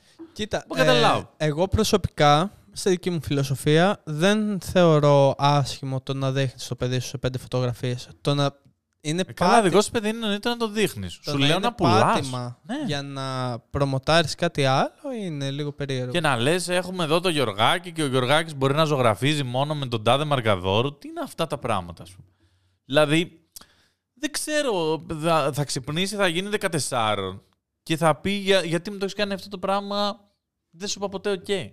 Και θα έχει και δίκιο. Δεν, δεν μπορώ να το καταλάβω και γιατί είναι τόσο θετικός ο κόσμος από κάτω. Μπράβο, μπράβο. Δεν, δεν, τέλος πάντων. Κοίτα, τώρα μην λέω μεγάλες κουβέντες και λέει κάνω παιδί και το πεθαίνω. Εντάξει, μετά μπαίνεις και σε άλλη συζήτηση για τα παιδιά που συμμετέχουν σε σειρές και ταινίες και διαφημίσεις Ναι. και, και, και modeling πολύ. Μ, Ναι. Ναι, αλλά και πάλι ε, είναι πολύ διαφορετικός ο ρόλος Ναι. από ναι, ναι, ναι. το σχεδόν reality που Ναι, γιατί είναι έχει να το κάνει και με social. κάτι καλλιτεχνικό. Ναι. Γιατί εγώ άμα παίξω ότι είμαι καρατέκα δεν έμαθα καράτε. Άμα Ναι. παίξω τον α, το Γιώργο το που έζησε στο, στην Κορέα και ξέρει τα εκβοντό είναι ένας ρόλος, δεν είμαι εγώ. Αλλά το παιδί δηλαδή είναι, δεν, δεν ξέρω, με ενοχλεί πάρα πολύ. Το βλέπω από πολλούς και δεν μ' αρέσει. Δεν έχω πρόβλημα προφανώς να βλέπω υλικό. Δεν μπορώ να βλέπω κάτω tags και paid ε, promotion και να βλέπω ας πούμε αυτό. Εκτός τι να πω, αν έχουν κάνει ένα ταμείο και έχουν πει «Ό- ό,τι βγάλεις είναι Ναι, δικό σου. Θα αφήσω 30 χιλιάρικα στο παιδί μου Ναι. όταν θα πάει 18 χρονών. Ορίστε, ξέρω εγώ, 100.000 ευρώ από ό,τι έχεις κάνει 18 χρόνια τώρα, όλα είναι δικά σου. Δεν κρατήσαμε ούτε ένα ευρώ. Που και πάλι δεν, ε, δεν ξέρω, θα, ίσως θα έπρεπε να υπάρχει ένα πλαίσιο. Μου φαίνεται περίεργα το πόσο ok είναι. Μμμ. Αλλά εντάξει, εδώ το κάνει η Kardashian, ξέρω εγώ, δεν θα το κάνει... Ε, μου έπιασε τώρα άτομο του πνεύματος. Ναι, αλλά είναι ένα άτομο το οποίο εκθέτει το παιδί του σε ένα δις ανθρώπους. Γιατί Η εκεί πρέπει να Kardashian είναι το ανήκει κοινό. σε ένα πολύ μικρό σύνολο που πιθανότατα έκανε παιδί για να το εκθέσει σε αυτό το σύνολο. ανθρώπων. Εντάξει, ναι, μπορεί. Αλλά σου λέω ότι πάλι είναι ένα Είναι- δις ανθρώπους και παρόλα αυτά στην όλη η εποχή που ζούμε και στις όλες κουβέντες που, και στα θέματα που έχουν ανοίξει, πώς δεν έχει ανοίξει αυτό; Ναι, ναι, ναι, συμφωνώ. Πώς ας πούμε είναι τόσο ok να εκθέτει το τι κάνει η τρίχρονη κόρη της και δεν έχει γίνει ας πούμε κανένας χαμός και δεν έχει πει κανένας όπα ρε παιδιά, το παιδί έχει συγκεκριμένα δικαιώματα, κοινωνική πρόνοια ξέρω εγώ. Εδώ δεν μπορείς να βάλεις το 14χρονο παιδί σου να δουλέψει στην ταβέρνα σου και να φέρει δύο δίσκους γιατί είναι παιδική εκμετάλλευση. Πώς δεν είναι ξέρω εγώ στο 7 μηνών μωρό όταν α, ταγκάρεις ένα καρότσι σε μια εταιρεία; Τέλος πάντων. Θα το δούμε. Όταν α, κάνω κι εγώ παιδιά τι θα κάνω. Να το διαγράψω το podcast. Το 19 είναι. Να το κατεβάσω. Εντάξει, θα το... Θα, θα τους τα δίνω τα λεφτά. Θα κρατάω ένα πολύ μικρό ποσοστό σαν manager, γύρω στο 80 με 85%. Γιατί Δεν- υπάρχουν δεν έχω φορολογίες. ξα... ε, ίσα ίσα προλαβαίνουμε να το στείλουμε στη ρυθμική στους Ολυμπιακούς 24. Τόσο γρήγορη κολοτούμπα δεν έχω ξα... δεν καταλαβαίνω πώς το κάνουν. Βέβαια, εντάξει, άμα κάνω κι εγώ Κοίτα, παιδιά δεν ξέρω. ναι, σου λέω. Αλλά να μην κρατάς τίποτα. Εγώ- ένα μικρό ποσοστό. Ένα έκρατες. πολύ μικρό ποσοστό της τάξης του 85 με 90% για τα Οκ. έξοδα. Γιατί υπάρχει. Ξέρεις, θα τα πάρω και με το χες. Όχι, εντάξει, πλάκα κάνω. Ε, κάπου εδώ να κλείσουμε αυτό το podcast. Που είπαμε να το κρατήσουμε μικρό και μία μισή ώρα. Όσο θέλει θα βγει. Εσένα σε περάσει κομμάτι στη διάρκεια θα κάνει. Για πες μας μια σοφία του πατέρα. Τώρα Δεν- ε, είσαι πολύ σοφός. Θα λες είμαι πατέρας και ξέρω. Πώς λένε είμαι μάνα και ξέρω. Αυτό πήγα να πω. Τι ότι, αυτόματη γνώση έχεις πάρει; ε, δεν έχω αυτή τη στιγμή κάποια διδαχή. Ναι. Αλλά παρόλα αυτά έχω κερδίσει πλέον εδώ και ένα μήνα σχεδόν. Έχω ξεκλειδώσει αυτό το level που όταν διαφωνήσει κάτι μαζί μου, μπορώ να σου πω όταν γίνεις πατέρας θα καταλάβεις κι εσύ. Ο... Και... Το οποίο μου το λέει ο πατέρας μου, παιδιά, στα πάντα, στο πιο άκυρο πράγμα. Ρε. Μπορώ να του πω: Ο Ροναλντίνο είναι καλύτερος από τον Μαραντόνα. Όταν γίνεις πατέρας, θα καταλάβεις. Και κάτι προχθές συζητούσαμε και γυρνάει και μου λέει: Καλά, εντάξει, όταν γίνεις παππούς και εσύ θα καταλάβεις. Δεν προλάβω ποτέ! Κοκοκοκο. ε, πάντως, το καλύτερο που έχεις είναι ότι έχεις δικαιολογία για τα πάντα. Ναι, ναι, ναι. Δηλαδή, αν σήμερα, ας πούμε, τώρα είσαι ξυπνήσει και δεν ήθελες να κάνεις podcast και Δεν έλεγες, έκανα, ε, έχει πονάει η κοιλιά της μικρής και δεν έχει ηρεμήσει καθόλου. Άστο bro για άλλη μέρα. Απλά δεν θα μπορούσα να πω τίποτα. Ναι, ναι, ναι. Ενώ ότι άλλη δικαιολογία και να μου έλεγες, θα σε έβριζα. Τι θα γίνει, θα παλέψει ο Elon Musk με τον Ζούκερμπεργκ. Ωραία. Ο, θέλω. ο, Ο Ζούκερμπεργκ γίνει κομμάτια. Κάνει jiu-jitsu. Ναι. Brazilian, Και, ε, ή με τρίχες. Και κάνει και MMA τώρα. κάνει. κάνει προπόνηση με αυτόν τον. ε, τον fighter που κάνει πολλές πόζες από anime. Έλα, δεν είναι ακριβώς αυτός. Ξέρεις, δεν έχει να το πληρώσει. Θα ήθελα πάρα πολύ Να. να κάνουμε ένα shout-out στον Πέτρο Πολυχρονίδη. Μήπως κάνουμε κάποια στιγμή ένα βίντεο με το ελληνικό catch. Ελληνικό catch. Ναι. Υπάρχει ελληνικό catch, WWE. ναι, ναι, ναι. Οκ. Ναι, τι κάνει εκεί; Που κάνουν αυτές τις προπονήσεις του πώς πέφτουν, πώς κάνουν τις ανάποδες κολοτούμπες. Ωραία, ωραία. Θα ήθελα να δοκιμάσω. Πάντα α, ε, ένα concept που θα ήθελα πολύ να κλέψω από το εξωτερικό είναι το Try Guys. Ε, Ένα πολύ γνωστό κανάλι στο YouTube ήταν τρεις πολύ normal τύποι. Ούτε ας πούμε να είναι κάποιος υπέρβαρος ή να έχει κάποια ο, προβλήματα, ούτε να είναι κάποιος κομμάτια τρομερά αθλητικός. Normal τύποι που κάποτε ήταν πιο αθλητικοί, τώρα παχύναν. Nor- normal guys. Εμάς περιγράψει. Ναι, αυτή τη οι συμβουλή. οποίοι απλά πηγαίνανε και δοκιμάζανε Αθλήματα. Αθλήματα μετά το ανοίξανε. Δηλαδή μπορεί να κάνανε αποτρίχωση. Ναι, ναι. Να ναι. κάνανε τέτοιο. Απλά ήταν try guys και σου λέγαν πώς φαίνεται σε ένα φυσιολογικό άνθρωπο. Οκ. Γιατί πάντα έχεις ένα τεράστιο πρόβλημα στο να δεις, ας πούμε, άμα μπεις στο YouTube, να, να σου πει ένας φυσιολογικός πώς είναι. Δηλαδή, λες, θέλω να κάνω αναρρίχηση. Μπαίνεις. Και είναι ο άλλος εκεί κομμάτι που κρατιέται έτσι με ένα δάχτυλο και λέει: Άμα ξεκινάς μόνο αναρρίχηση, είναι ένα πανεύκολο άθλημα. Και λες, είναι. Γιατί bro, εσύ δεν μου φαίνεσαι. Γιατί εγώ, ας πούμε, όταν πήγα να κάνω rock climbing και μ' ανέβασε στα 10 μέτρα και μου λέει πήδα, ε, φίλε, δεν μ' άρεσε. Γιατί η πρώτη πρώτη άσκηση που ήθελα να κάνω είναι να ανέβω τέρμα πάνω για να νιώσω την ασφάλεια του σκοινιού και να κάνω έτσι στα 10 μέτρα, να φύγω. Και έλεγα δεν θέλω. Είσαι μου την έλεγε- κιθάρα που για ένα και- εξάμεινο απλά γρατσουνάς Ναι. μια χορδή, ξέρω εγώ. Και μου έλεγε πέσε, πέσε, ας πούμε. Και να σου πει κάποιος πώς είναι να κάνεις πρώτο μάθημα κατάδυσης; Ναι, ναι, ναι. Πώς είναι να κάνεις αυτό; Δηλαδή αυτό είναι οι try guys. Δοκιμάζουν διάφορα τέτοια πράγματα είτε από αθλήματα είτε το οτιδήποτε ας πούμε για να μην χρειαστεί να το δοκιμάσεις εσύ. Αλλά να σου πει ένας καθημερινός τύπος το πώς είναι να το δοκιμάζεις. Σ' άρεσε το concept; Ωραία. Try guys, try guys. Ε, κάποια στιγμή να το κάνουμε και αυτό. Ξέρω εγώ πότε θα το μοντάρουμε. ε, το επόμενο επεισόδιο μέχρι που θα έφτανε στα ε, βγει το Σεπτέμβρη. Ωραία. Έχουμε ένα θέμα με τον Πέτρο, ο οποίος λείπει και μετά θα λείπω εγώ. Έχουμε βάλει λίγο λάθος διακοπές μας. Ε, θα έρθει ένα special επεισόδιο της εκπομπής με το τροχόσπιτο πολύ σύντομα, την άλλη εβδομάδα που τα ακούτε. Το ξέρω ότι θα έρθει τότε, γιατί έχει χορηγό και πρέπει να βγει τότε. Οπότε δεν ε, μπορούμε να κάνουμε αλλιώς. Ε, Εμείς θα επιστρέψουμε εδώ το Σεπτέμβρη. Του 25. Όχι, όχι, το 23. Θα είμαστε εδώ. Αυτό δεν έχω κάτι άλλο να πω. Α, οκ. Ε, καλό καλοκαίρι να έχετε. Καλό κουράγιο στα πλοία. Καλές διακοπές. Προσπαθήστε να ξεκουραστείτε. Εγώ συνήθως όταν γυρίζω από τις διακοπές είμαι πιο κουρασμένος από ποτέ. Μμμ. Ποτέ δεν είμαι πιο κουρασμένος από την ξεκούραση. Ε, προσπαθήστε να ξεκουραστείτε. Μια ζωή την έχουμε και παραπάνω λεφτά να φάτε δεν πειράζει. Δεν έγινε και κάτι. Αν τώρα που μας ακούτε το ταξίδι σας φτάνει στο τέλος και ακούτε από τα ηχεία να κατέβουν οι επιβάτες, μην κατεβείτε ακόμα, περιμένετε μια μισή ώρα να ανοίξουν οι πόρτες. Ναι, disembarkation, disembarkation, baby. ε, φτάστε αργά για να φύγετε πρώτοι από το πλοίο. Σωστό. γιατί μόνο έτσι σώζεις τον Πειραιά, ειδικά στην επιστροφή. Καλές διακοπές, καλά μπάνια. Ελπίζουμε να έχει όσο το δυνατόν λιγότερες φωτιές, μηδενικές. Μμμ. Να περνάμε καλά και τα λέμε ξανά το Σεπτέμβρη. Podcast out.